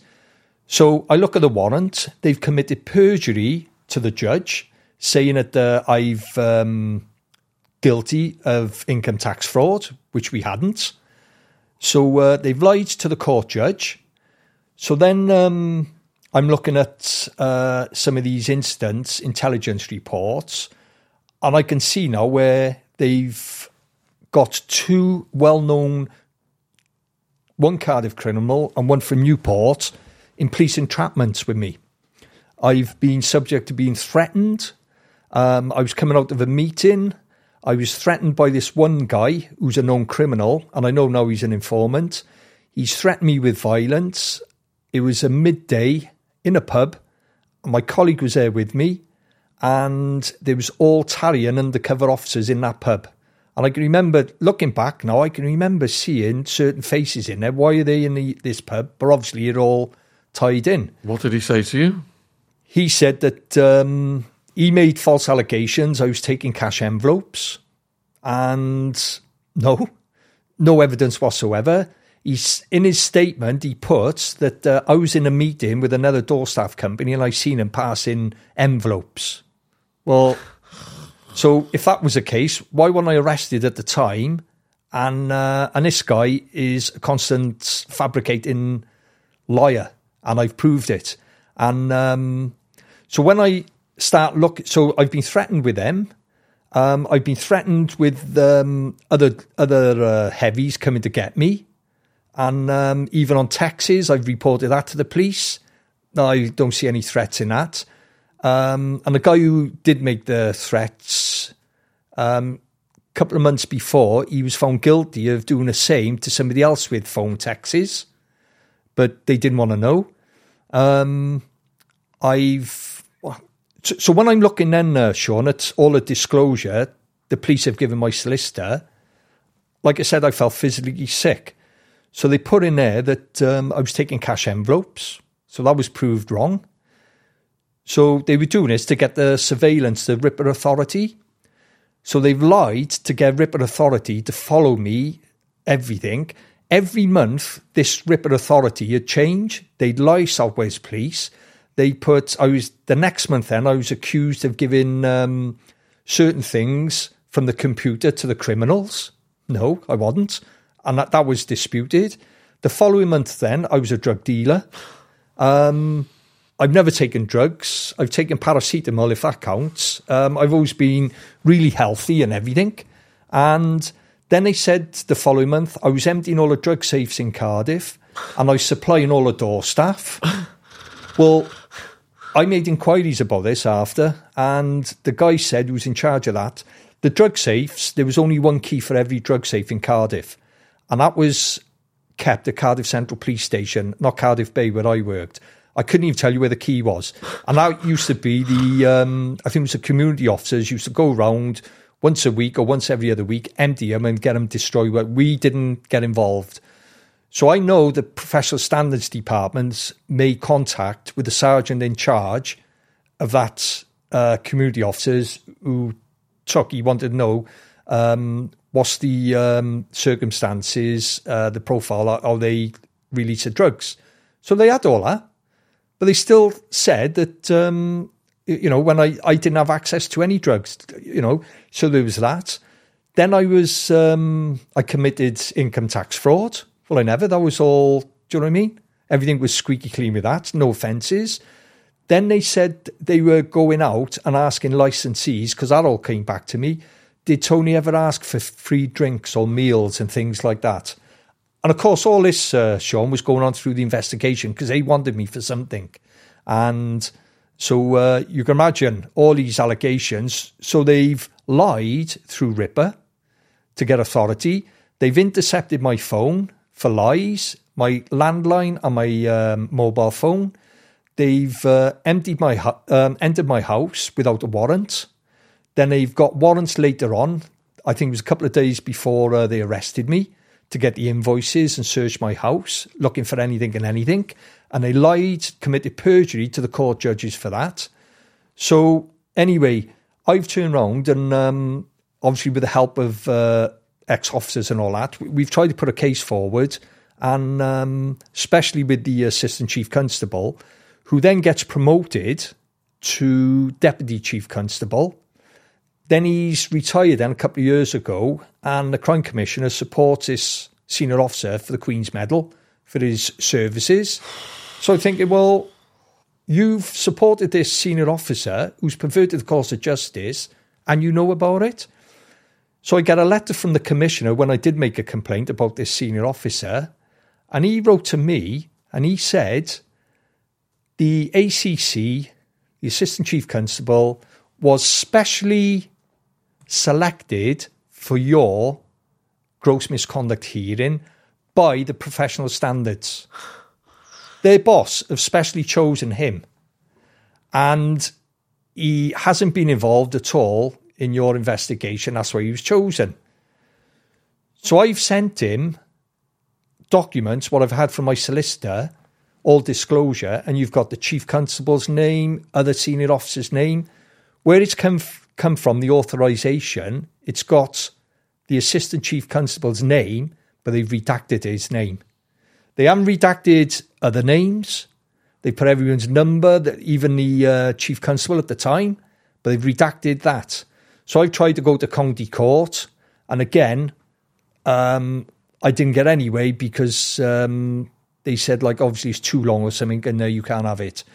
I've contacted the um, Information Commissioner's office about getting certain data. Uh, they still won't uh, allow me. It's like all these government things are in place.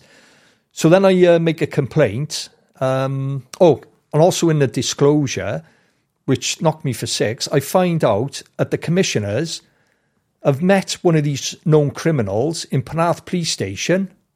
So he's involved as well in investigation.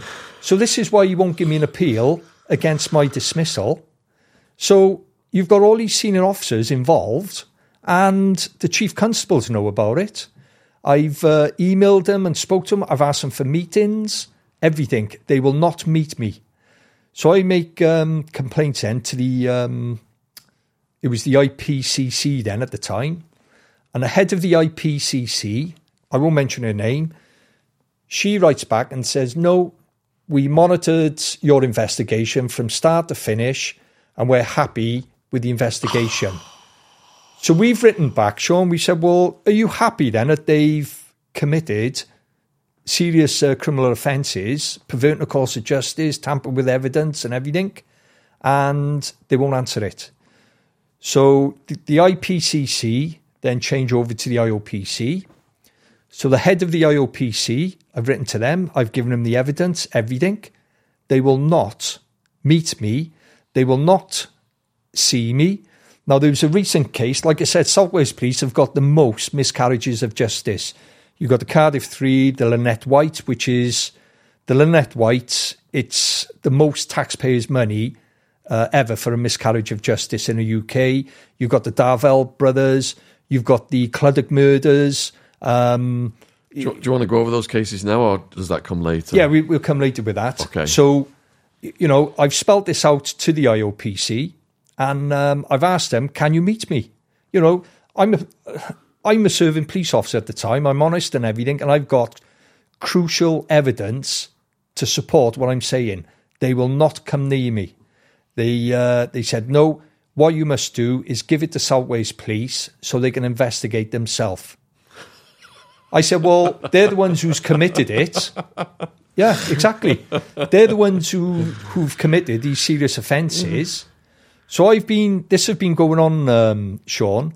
So so being, when I've tried to ask for certain, like my phone records, the Information Commissioner have told Wales Police, and I've got it all there. You've got to give him his phone records and unredacted. They still haven't done it because they know that would be proof of me working and everything, and they'd have to pay me more money out of hours. I'd done more work or whatever. Regarding me leaving early for five-side football or leaving work early to go and buy a car, they produced a dummy job description which didn't apply to me. When I asked for my proper job description, which said you will, your role is a flexible role, you do loads of unsociable hours and everything. My sergeant agreed, chief inspector, inspector, superintendent, they all agreed, all agreed that my work was perfect. I would do a lot of split shifts because I had to deal with door staff in the evening. You can't get them in a day, and it suited me. So I asked them for my time card, which is electronic. If you come through that door, you buzz it, it even tell you what door you're coming in, Sean. And do you know what they said? We lost it. my job description, they said the one I signed, which was a flexible role and everything, in 2008, they said that don't exist. So an ex-officer in 2018 who lives in a different area of South Wales Police, he knows the plight of my story. He said, "Don't worry, Tone, I'll apply for it." They give it to him within two three weeks. My proper job description. Um, the thing where they said that uh, they believe the business was my wife's, not mine. After they reported us to the HMRC, and um, they done a thorough investigation. There was no penalties, no nothing. So going back to the HMRC, then we also import, inform the IOPC that this HMRC investigator, who named himself Greg Jones, was not a HMRC investigator. It, it appears now he was an undercover police officer, which that's a criminal offence, purporting to be a government official. So um, we made, we've contacted the head of the uh, HMRC. I've gone through um, the uh, offices and everything, and they've said that um, they haven't got a Greg Jones working for us. Um, I did trace one Greg Jones who was working in Stafford and Manchester. So I contacted him. He said, No, I've never been an investigator. All I do deal with is media stuff. So I've asked the police, South Wales Police, can you give me the contact details of this uh, Greg Jones who's purporting to be a HMRC investigator? And they said, No, ask HMRC. HMRC said, No, you ask South Wales Police, it's their investigation. I've also requested the notes he made in a police PACE interview, which are disclosable. They will not give them to me. So, as this have been progressing and me trying to uh, get justice, I'm in contact and uh, I find out with somebody that uh, I get a copy of my um, what was it transcript of my police PACE interviews, and I can prove now there's extracts meeting from there.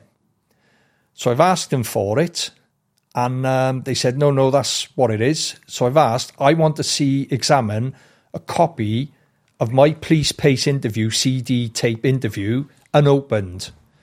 It's taken me years, so they finally uh, agree for me to go down Swansea Police Station, miles away where I live.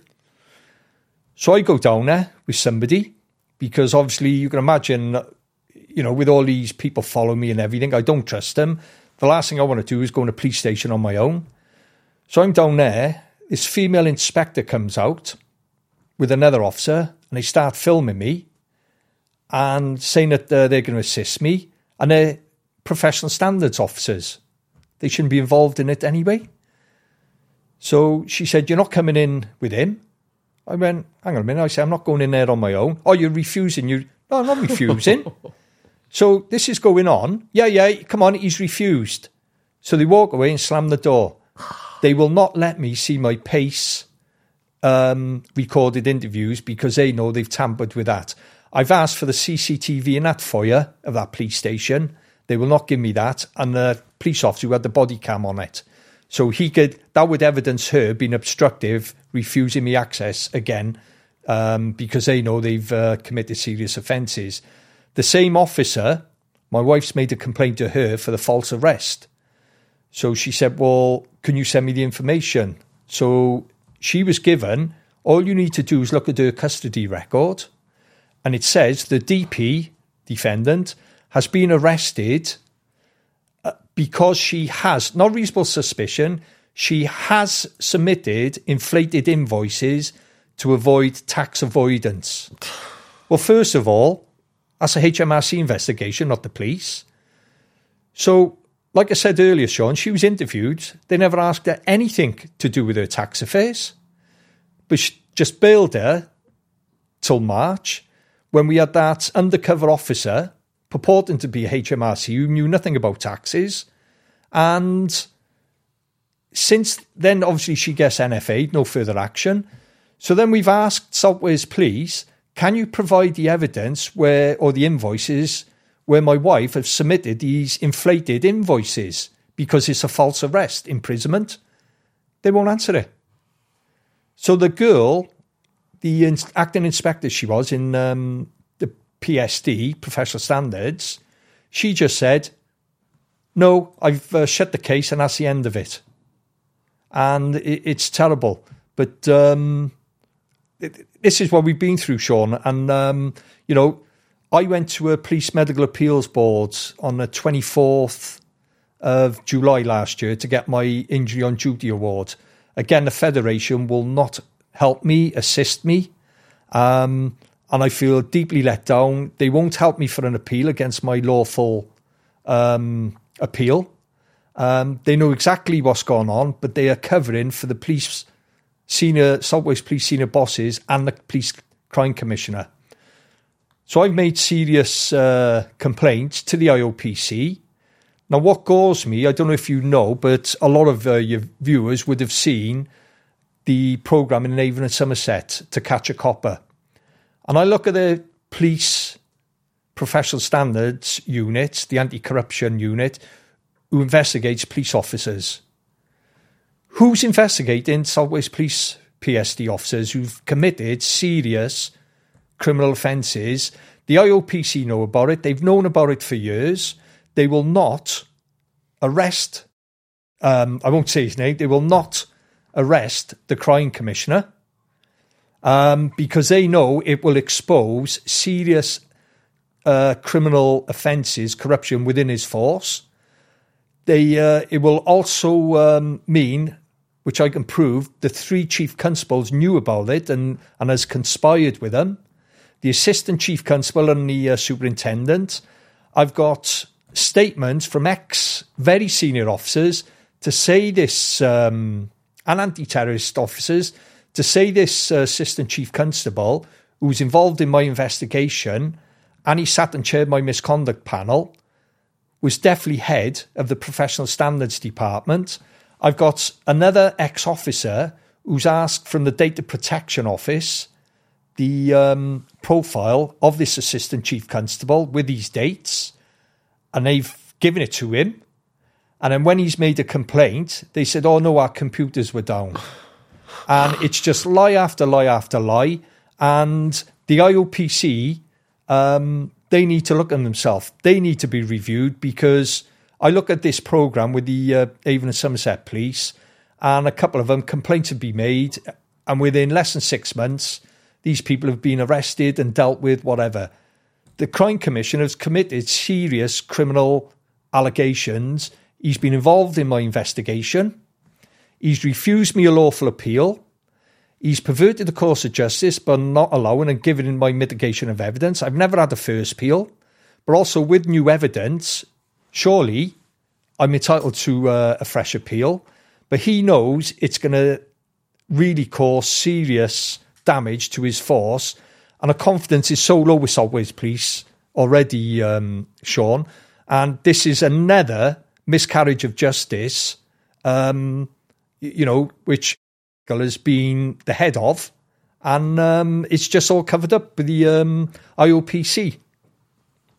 Let me just go over a few things then. So, you put almost 20 years of your life into this job. Yeah, which I loved. You, as an honest person, reported the female sergeant, and then all this chain of events happened. Yeah. You're 100% convinced it's because of that report. There couldn't have been anything else. Yes, because I looked at the uh, when I put the uh, report in in May 2012, and the investigation Operation Kansas started June 2012. Would you say then that you know when we hear about police corruption in the media, often it's a, a bad apple. You know, it's, it's a minority of police that do this. It's acceptable. It's human nature. We can't weed them all out. From what you're saying, it seems that it's thoroughly corrupt. The whole system. There's good guys, but the bad guys are running the show. Exactly. And the problem you've got, Sean, and I've got to say this, I've written to the two Home Secretaries. Um, they haven't replied. I've written to the Home Office. The Home Office turn around and say, oh no, you've got to report it to the IOPC. You go to the IOPC, they say, oh no, you've got to go to your force, South Wales Police Professional Standards Department, to conduct an investigation.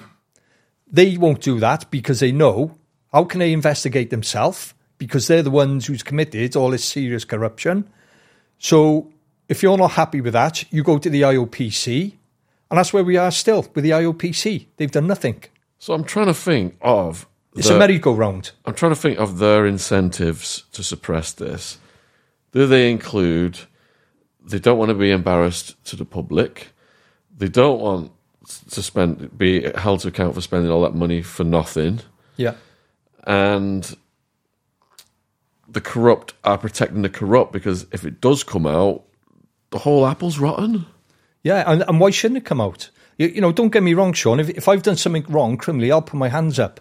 And I've been honest. Uh, my record itself, I, have been fantastic. Um, yeah, I, have seen uh, some officers, and I think, well, yeah, you, know, quite rightly, you, you, shouldn't have done this or whatever. But when you got a whole department, an anti-corruption unit, who's supposed to be fishing out corruption within their force and yet they're the ones who's committing more more corruption within and allowed to get away with it. The Home Office, the Home Secretary, the IOPC are condoning it because they don't want to go near it. And I think I mentioned to uh, prior to coming in, Operation Midland. Um, my circumstances with all these false false allegations and everything, um, I think it was Harvey Proctor, the MP, because he had a bit of money, um, that was dealt with. And like I said, the Federation have abandoned me. They will not, and it's not just me, there's other officers around the country. And as we speak, Sean, I know there's a massive um, petition going round uh, for an in- independent review of the Police Federation. Um, I've even got um, letters where the head of the Federation at that time um, wrote to the um, solicitor to assess if I had a case. And what he done, he slandered my name. He said, Tony, um, it is alleged, not he has, it is alleged he has been associating with criminal, the criminal fraternity. Well, I haven't been associating with them. South Wales Police professional standards have. They've been using criminals in entrapments and everything, trying to get a result on me. And, um, and I can prove that. And like I said, this have got to be out there because I, I want to try and get a public inquiry into South Wales Police, the professional standards. Um, it's people's livelihoods, careers, and you know their good name, and they think they can sort of pull anybody in, use unlawful uh, tactics, and commit serious criminal offences to try and get rid of somebody. Now, don't get me wrong, if this operation took 18 months, surely they would have had something criminal on me. And this is included in entrapment and everything, which they failed. Are these people connected to the Freemasons? I would say yes, um, definitely. Um, I think, you know, I can't prove it, but um, I'm informed by quite a few. And this is what I mean when I've gone to court. I'm convinced every time I've tried to go to court, I think the Freemasons have got a massive impact on the result of going in.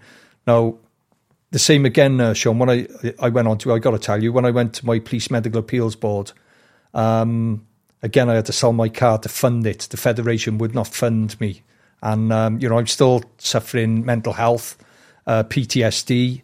You know, loads of times I think I'm still being followed, um, or I get angry in certain situations. Um, so I've gone there and I've asked for evidence for my case. I've had to um, get money and sell my car to fund for me to get a solicitor to represent me.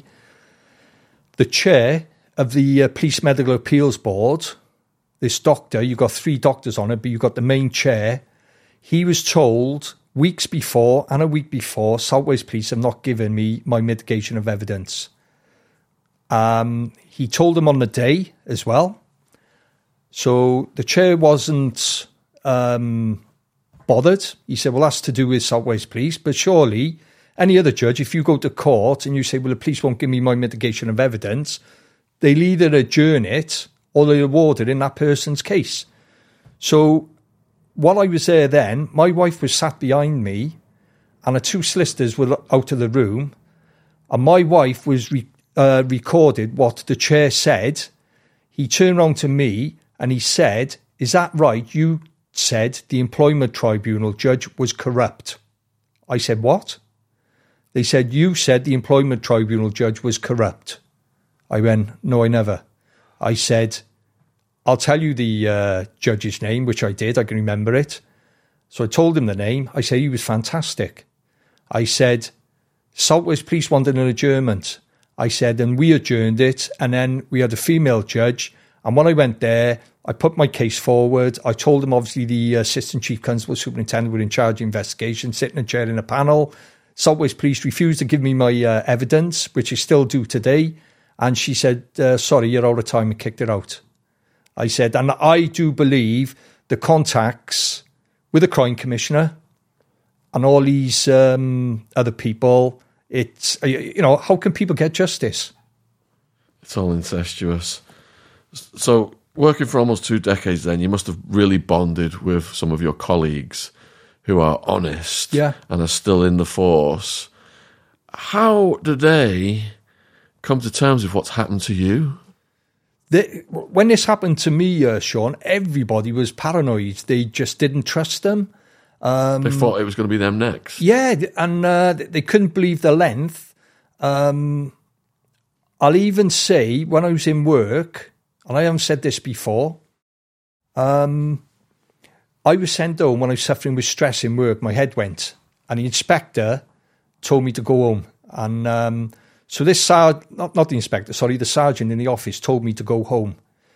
And I said, no. I just come back from two weeks on a sick with stress because my head had gone. And I came back in, and I didn't know there was all members, other staff members. And I told the sergeant when he came in, Tony's not right. It's not him. He, he don't know where he is. So the sergeant came over to me. He looked at me. He said, Tony, he said, I want you to go home. And I'm like on the computer. I said, I can't. I got too much work. He said, No, Tony. He said, You're not a well person. He said, I'm telling you to go home. I said, I can't. I said, You know, I go, he said, I am ordering you now to go home. So I went home and um, didn't go to the doctors because I knew, thinking, I've got to get back in and uh, work.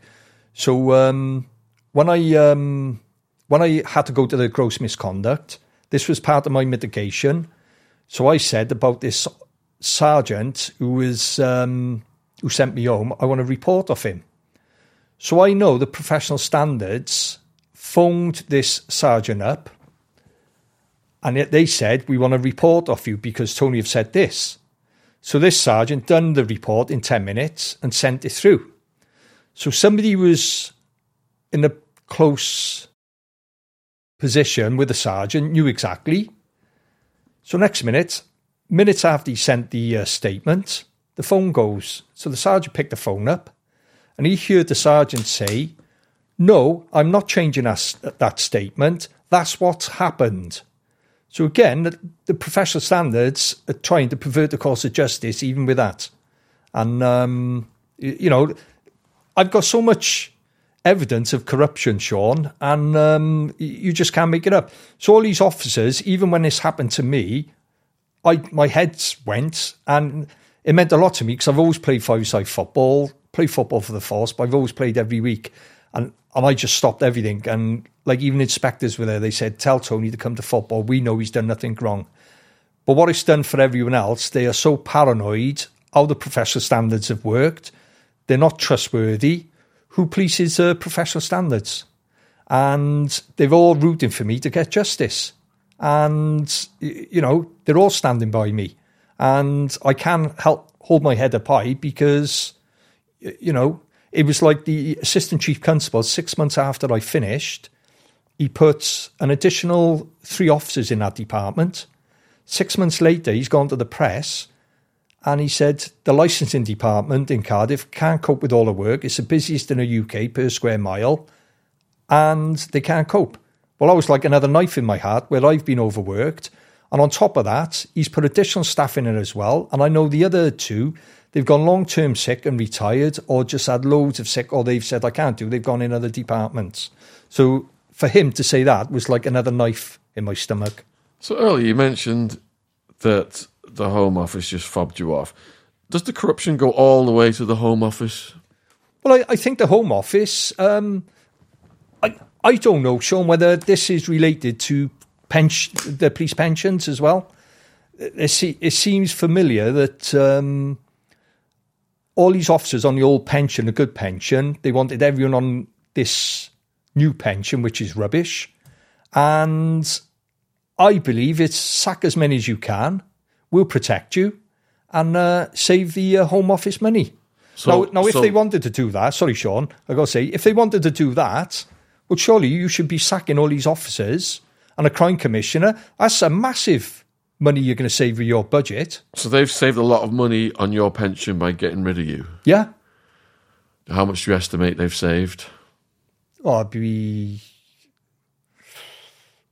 it'd be a lot. A uh, lot. yeah, a yeah. lot. So, there's fi- so there's a financial incentive as well yeah. here. But that, it seems like it's run from the Home Office. They're happy to dismiss for anyone and anyone, save the uh, the pot, and um, but this is what I'm saying. Well, I've been subject of a miscarriage of justice. I've been stitched up, lied to, fitted up, and dismissed. And yet you've got the Professional Standards Office, senior officers as well. Well, if I showed any solicitor who'd willing to take this on, surely all these would be dismissed, and they would with the evidence I've got, and the crime commissioner. Do you know what I mean? That's going to save the force and the taxpayer loads of money. But they wasted around about two million plus on me, so they needed something. So I chatted to you on the phone. There's some absolutely mind blowing cases that I wasn't aware of, and I went. You told me to go and Google them. Yeah and you've got a unique insight into these cases, and mm. we were hmm. going to discuss them as well. So, murder in the valleys. What what happened there?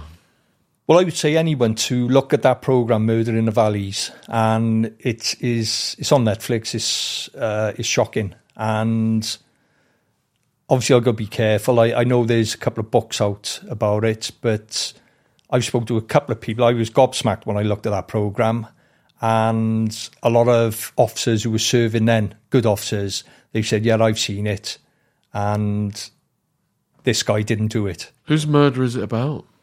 It's about uh, three generation family, um, two young girls, the mother and a nana, and um, so who gets murdered? The four of them. The four of them. Yeah, that's what I mean, Shaun. You, you've got to look at it.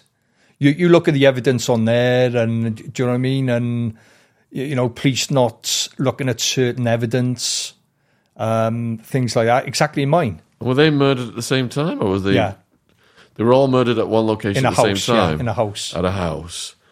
And who were the immediate suspects?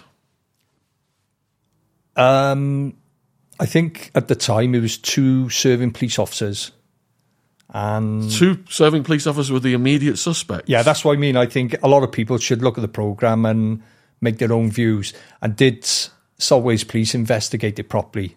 Who ended up going to prison for it?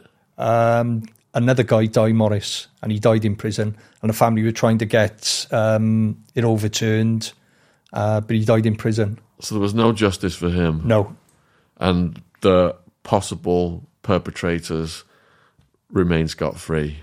well, they seemed they were exonerated, weren't they? They were exonerated. But that's why I mean, you look at the program, and you, you know, I think all your viewers they need to look at that. Did I they know- go back to work then after they were exonerated? No, No. no, but but the the program and the book. I'm in touch with the guy who wrote the book. I believe he's he's got another book coming out about it as well because he's so passionate about it. Always investigated the flaws and everything else, Yeah. and so you've got that miscarriage of justice. Of course, you've got the Lynette White. So who was Lynette White? She was um, a young girl, a prostitute, who was uh, stabbed in a flat in Cardiff Bay. Um, there was uh, three guys who went to prison. Massive miscarriage of justice. Um, they've done many years in there, but as a result then of DNA and it being reopened, um, they got released, and of course that's affected them. How they've been, you, know, and I could see, uh, you know, how they uh, feel.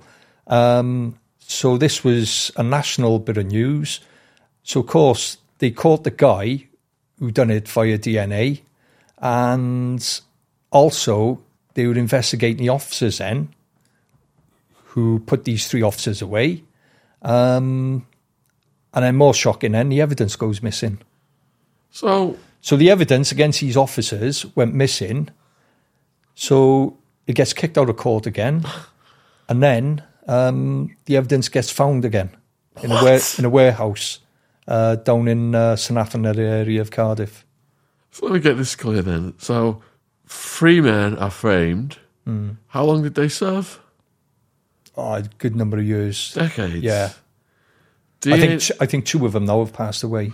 do you recall what evidence they used to put them away in the first place? Was it like witness? Was it testimonies that were falsely procured or something? It was um, they had uh, some informants who she had uh, issues, and um, it seemed as though she was pressurised to give a statement and everything. And but what evidence was there? I, I don't know. So they got Again, they wanted a result, didn't they? they wanted a result. What is the incentive to have a result without having the correct perpetrator? Is it just to satisfy the public? We're, we're doing our job. We've got the Possibly, bad guys. yeah, possibly. Or they just targeted these and thought, you know, we've got to get a result. Or is it is it sometimes the case that if the three men are villains anyway, they're getting the just desserts for other things we haven't been able to get them for? Is that does that play a role? It could be, it? Shaun. I, I don't know, but uh, if, if you look at it, you see what they were locked up for and everything else, and you think, eh, no. Do you know what I mean? Uh, again, it's shocking how these people were interviewed. Um, it- it's horrendous. If anybody looks at that as well, Dylan Net White, our South Wales Police, uh, and some of these officers are working in the uh, Professor Standards team now as well. That doesn't surprise me I'm speaking Yeah, to you. yeah. So when the evidence was refound in the warehouse, what impact did that have, if any? Um, it's not a public interest, I believe. and it's the, it's the dearest miscarriage of justice in the whole of UK. Lynette is Yeah. dearest. Yeah. So millions were spent But, it, on but it. these are all, you know, you, you look at them, uh, Shaun, these are all recent ones. yeah. You had the uh, other ones with the Saunders murderer. There was uh, three guys here, the Cardiff Three. They were arrested. What was what was that case then? Um, a news agent, Phil Saunders, was murdered, and um, so they just targeted these three guys, and uh, they were locked up for years, hadn't done it, and the evidence came out and how they were fitted up. How were they fitted up? Just, I think, pressurised lies and everything else, and um, you know, I'm a firm believer. You don't arrest anybody unless you get the evidence. Yeah. Um, you look at the PSD with me; there was no evidence. It was all allegations. So I pre- presume they were still doing it then. Or they've done it before and they're continuously doing it. Allegations. Well, you can't have allegations. You, you've got to have the evidence. And this is what I said about my wife.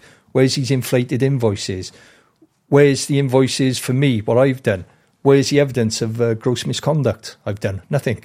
So if any of these guys are watching who were incarcerated and were exonerated on these cases and you want to tell your story, please get in touch. Um, my email's at my website, shaunattwood.com. Any other cases like You've that? got the Darvell brothers down in Swansea. what happened there? There was a girl in uh, it was a sex shop. She was murdered, and the Darvell brothers uh, they were suspects, and um, She was murdered in the shop. Yeah. She run it, did she? Or she was working yeah, in it? she, she was working in yeah and, and she got murdered in the Yeah. shop. And then they get these brothers. yeah, and they go to prison for a long time. And Same thing, just Yeah, false witnesses. That's right. Um, you've also got there's a recent one now, um, and this coincides now how the system works. I won't men- mention his name. There was a boy from Aberdare, and he drowned a couple of years ago in some river up in uh, Aberdare. So the mother, whatever, presumably was pushed in. So um, and they say no, no, no, and all this. The police uh, form an investigation. No, no, no, nothing to answer for. So she takes it then to um, the IOPC. No, no, no, uh, everything's fine. We're happy with the investigation. So then it went to the High Court, and um, a well-known QC took it there, and obviously it was overturned. So again, it shows if you've got money or whatever, you can uh, fight the police. But like I said, the police don't care because it's public taxpayers' money. They don't care, and this is what they uh, try and do with everything. Um, So in all these high profile cases then where people were exonerated, were was anyone held at fault for that? well, this is what I mean. Nobody. No, Not a single penalty No. of any kind on anyone. not as far as I know. No, nothing. So if there's no consequences for procuring false witness statements, Hmm. There's nothing to stop it from continuing to happen. I've got a statement, Shaun. The guy, the criminal who said I was taking cash envelopes. In that statement, he um, he hasn't put the location, the time. He hasn't signed it. The professional standards officers, who's supposed to be experienced, will not countersign that because they know they're conspiring to pervert the course of justice because they knew it was all, all um, you know, false. So even perjury doesn't apply in these cases. Exactly. And um, you know, how how can people make complaints to South Wales Police now when you've got the professional standards team who's guilty of serious corruption in my case? Not just mine. I, I speak to a lot of others' minds, and I'm sure I can put you in touch with other people who's willing to come forward now. How uh, South Wales Police have acted and are still acting and are getting away because they're protected by the South Wales Police Crime Panel, who, who's in charge for the uh, Crime Commissioner, because my complaint was so serious they can't deal with it. Um, you got the Home Office. No, no, no, we won't do nothing. Go to the IOPC. IOPC to South Wales Police PSD to investigate themselves. It, it's like me nicking a car over there and saying, "Oh, I'll- investigate myself and I'll sit on a panel."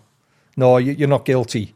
It's corrupt. And when I watch this program to catch a copper, it gores me to thinking, well, you know, I'm not saying uh, Bristol, Avon, and Somerset, but you look at South Wales Police, the offences they've committed, not just in my case, um, is massive. They've they'll do anything to conceal, delay, and tamper with evidence and ignore. And um, you know, they, they won't even come to my house. They will not come to my house to see the evidence I've got. What kind of a world do we live in when the anti-corruption police are compromised?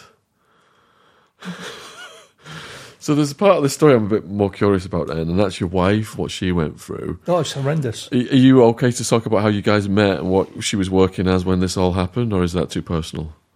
No, she was. Um, she was. Um, she's worked in Homebase. Um, she's worked in, uh, you know, nursing homes and that.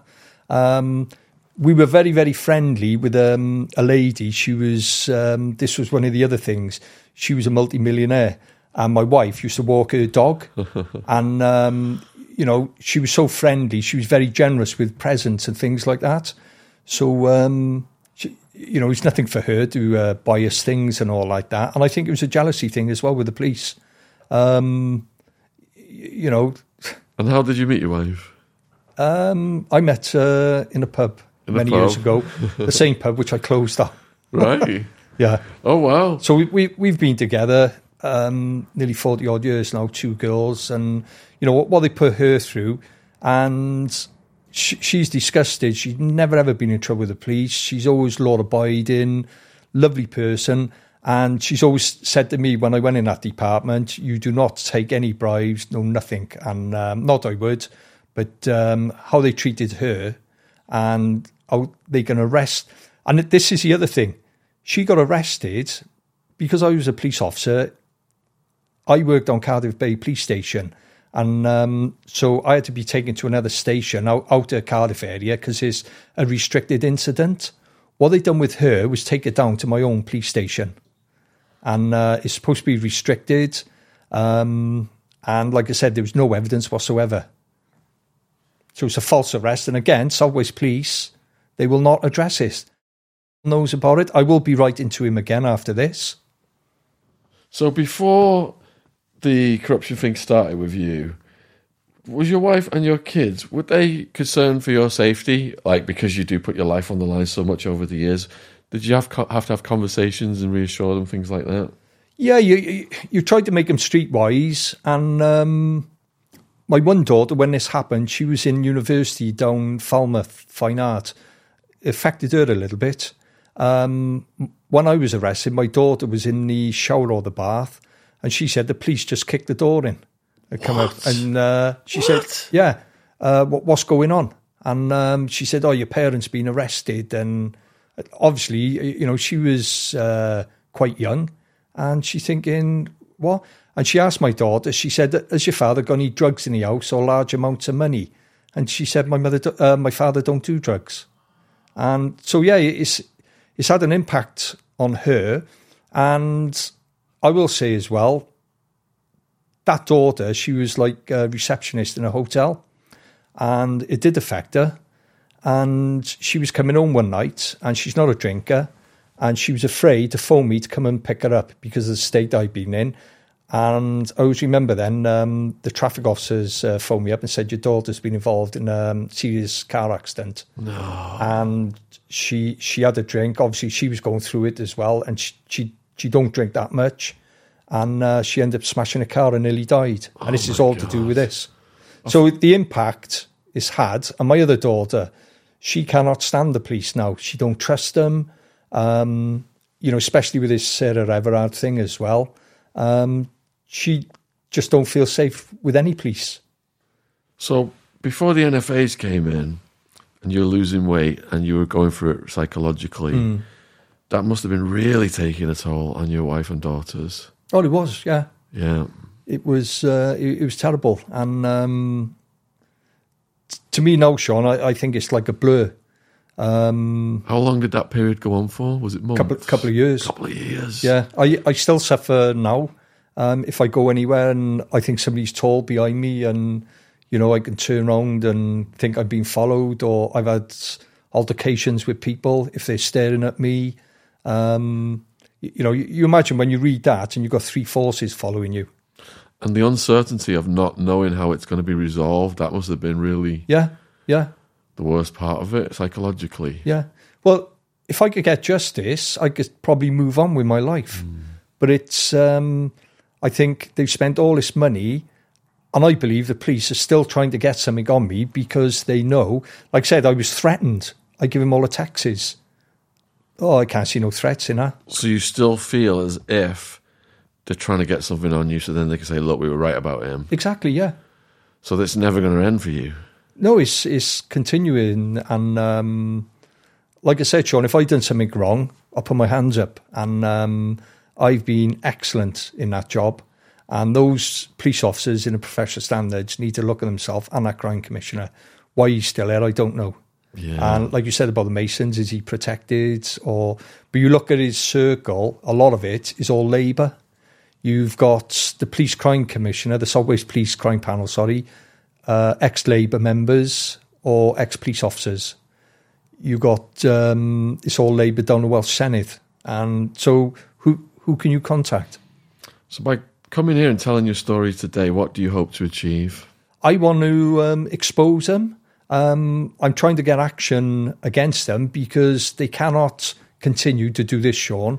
Um, there's innocent, and there's some good police officers out there as well, but not just police officers. Um, I think members of the public as well. If they make a complaint about the police, well, it should be dealt with properly. Not people who's committed and guilty of serious corruption, investigating them. And like I said, it gores me watching our programme to catch a copper. And I thinking, well, who's policing um, PSD and South Wales Police? You know, why won't they um, have a meeting with me? Why won't the chief constable? I was a good officer, well respected. Why won't you come to see me? You know, face on face. Um, the federation, I'm disgusted with them as well, uh, Shaun. Um, not just me. There's people all around this country. They've taken all our money off us. I've paid 18 years, you know, money for a union to support me, and they've just ditched me after. And all they can say, "Oh no, uh, we're not going to help you," it's disgusting. And you know, like I said at my uh, police medical appeals board, I can prove the chair in there was in contact with South Wales Police um, because stuff he was bringing out that wasn't disclosed to us. So again, it, it's all in to save the government money. The uh, police injury on duty pensions, officers are not getting their rewards for what they've been through, and you see, um, you see the Home Office and this government. It really needs to look at himself. So, for the people who've been watching this podcast then for the last two plus hours, probably heartbroken hearing the things, but enjoying your lovely Welsh accent. Is there any way those people can help you out there watching this? Can they contact you? Can we put any links out for them? Yeah, I can uh, give you my um, if the link goes out or my email if anybody wants to uh, help. Um, the evidence I have got is crucial, shocking, damning, and like I said, it's not made up. Everything I'm telling you, I can um, you know show you, and that's what I mean. As a pro police officer, I want justice, not just for myself. And like I said, I think I speak to a lot of people, members of the public as well, who's come across South Wales Police Professional Standards Department, and why are they getting justice for their cases? Just shut down because they know the system. You're going to merry-go-round, and they know at the end of the day, you're going to get what they want. And um, they got no cause to fall back on or nobody to police them. And yeah, so so Tony's email will be in the description box below the video if you want to reach out. And um, on a different note, we're coming to Cardiff actually in March. We're bringing Michael Franzese, ex mafia capo, who's portrayed in that movie Goodfellas. Yeah. So I'd like to, if you want to come along as my guest, I'd yeah, like that's to, brilliant. Thank you. I can arrange that for you. Yeah. When is it? It's going to be a fun night. The Cardiff one is, um, oh, can I remember now? It's late in March. I'd have to check my calendar for Yeah. that. But yeah, I'll sort that out much. for you. Yeah, All every night you get to meet someone out of Goodfellas. I like the film; it's brilliant. yeah, yeah. I'll put that link down there as well if um, anyone in the Cardiff area wants to come and join us. It's a, quite a compelling movie. So, huge thank you for watching this. Let us know in the comments what you think. Like I said, Tony's emails down there if you want to reach out. Huge thank you for Tony for coming in and sharing this story, and we wish you all the best of it, man. Yeah, thank, Thank, you. Thank you very much. Yeah, cheers. cheers. Thank you.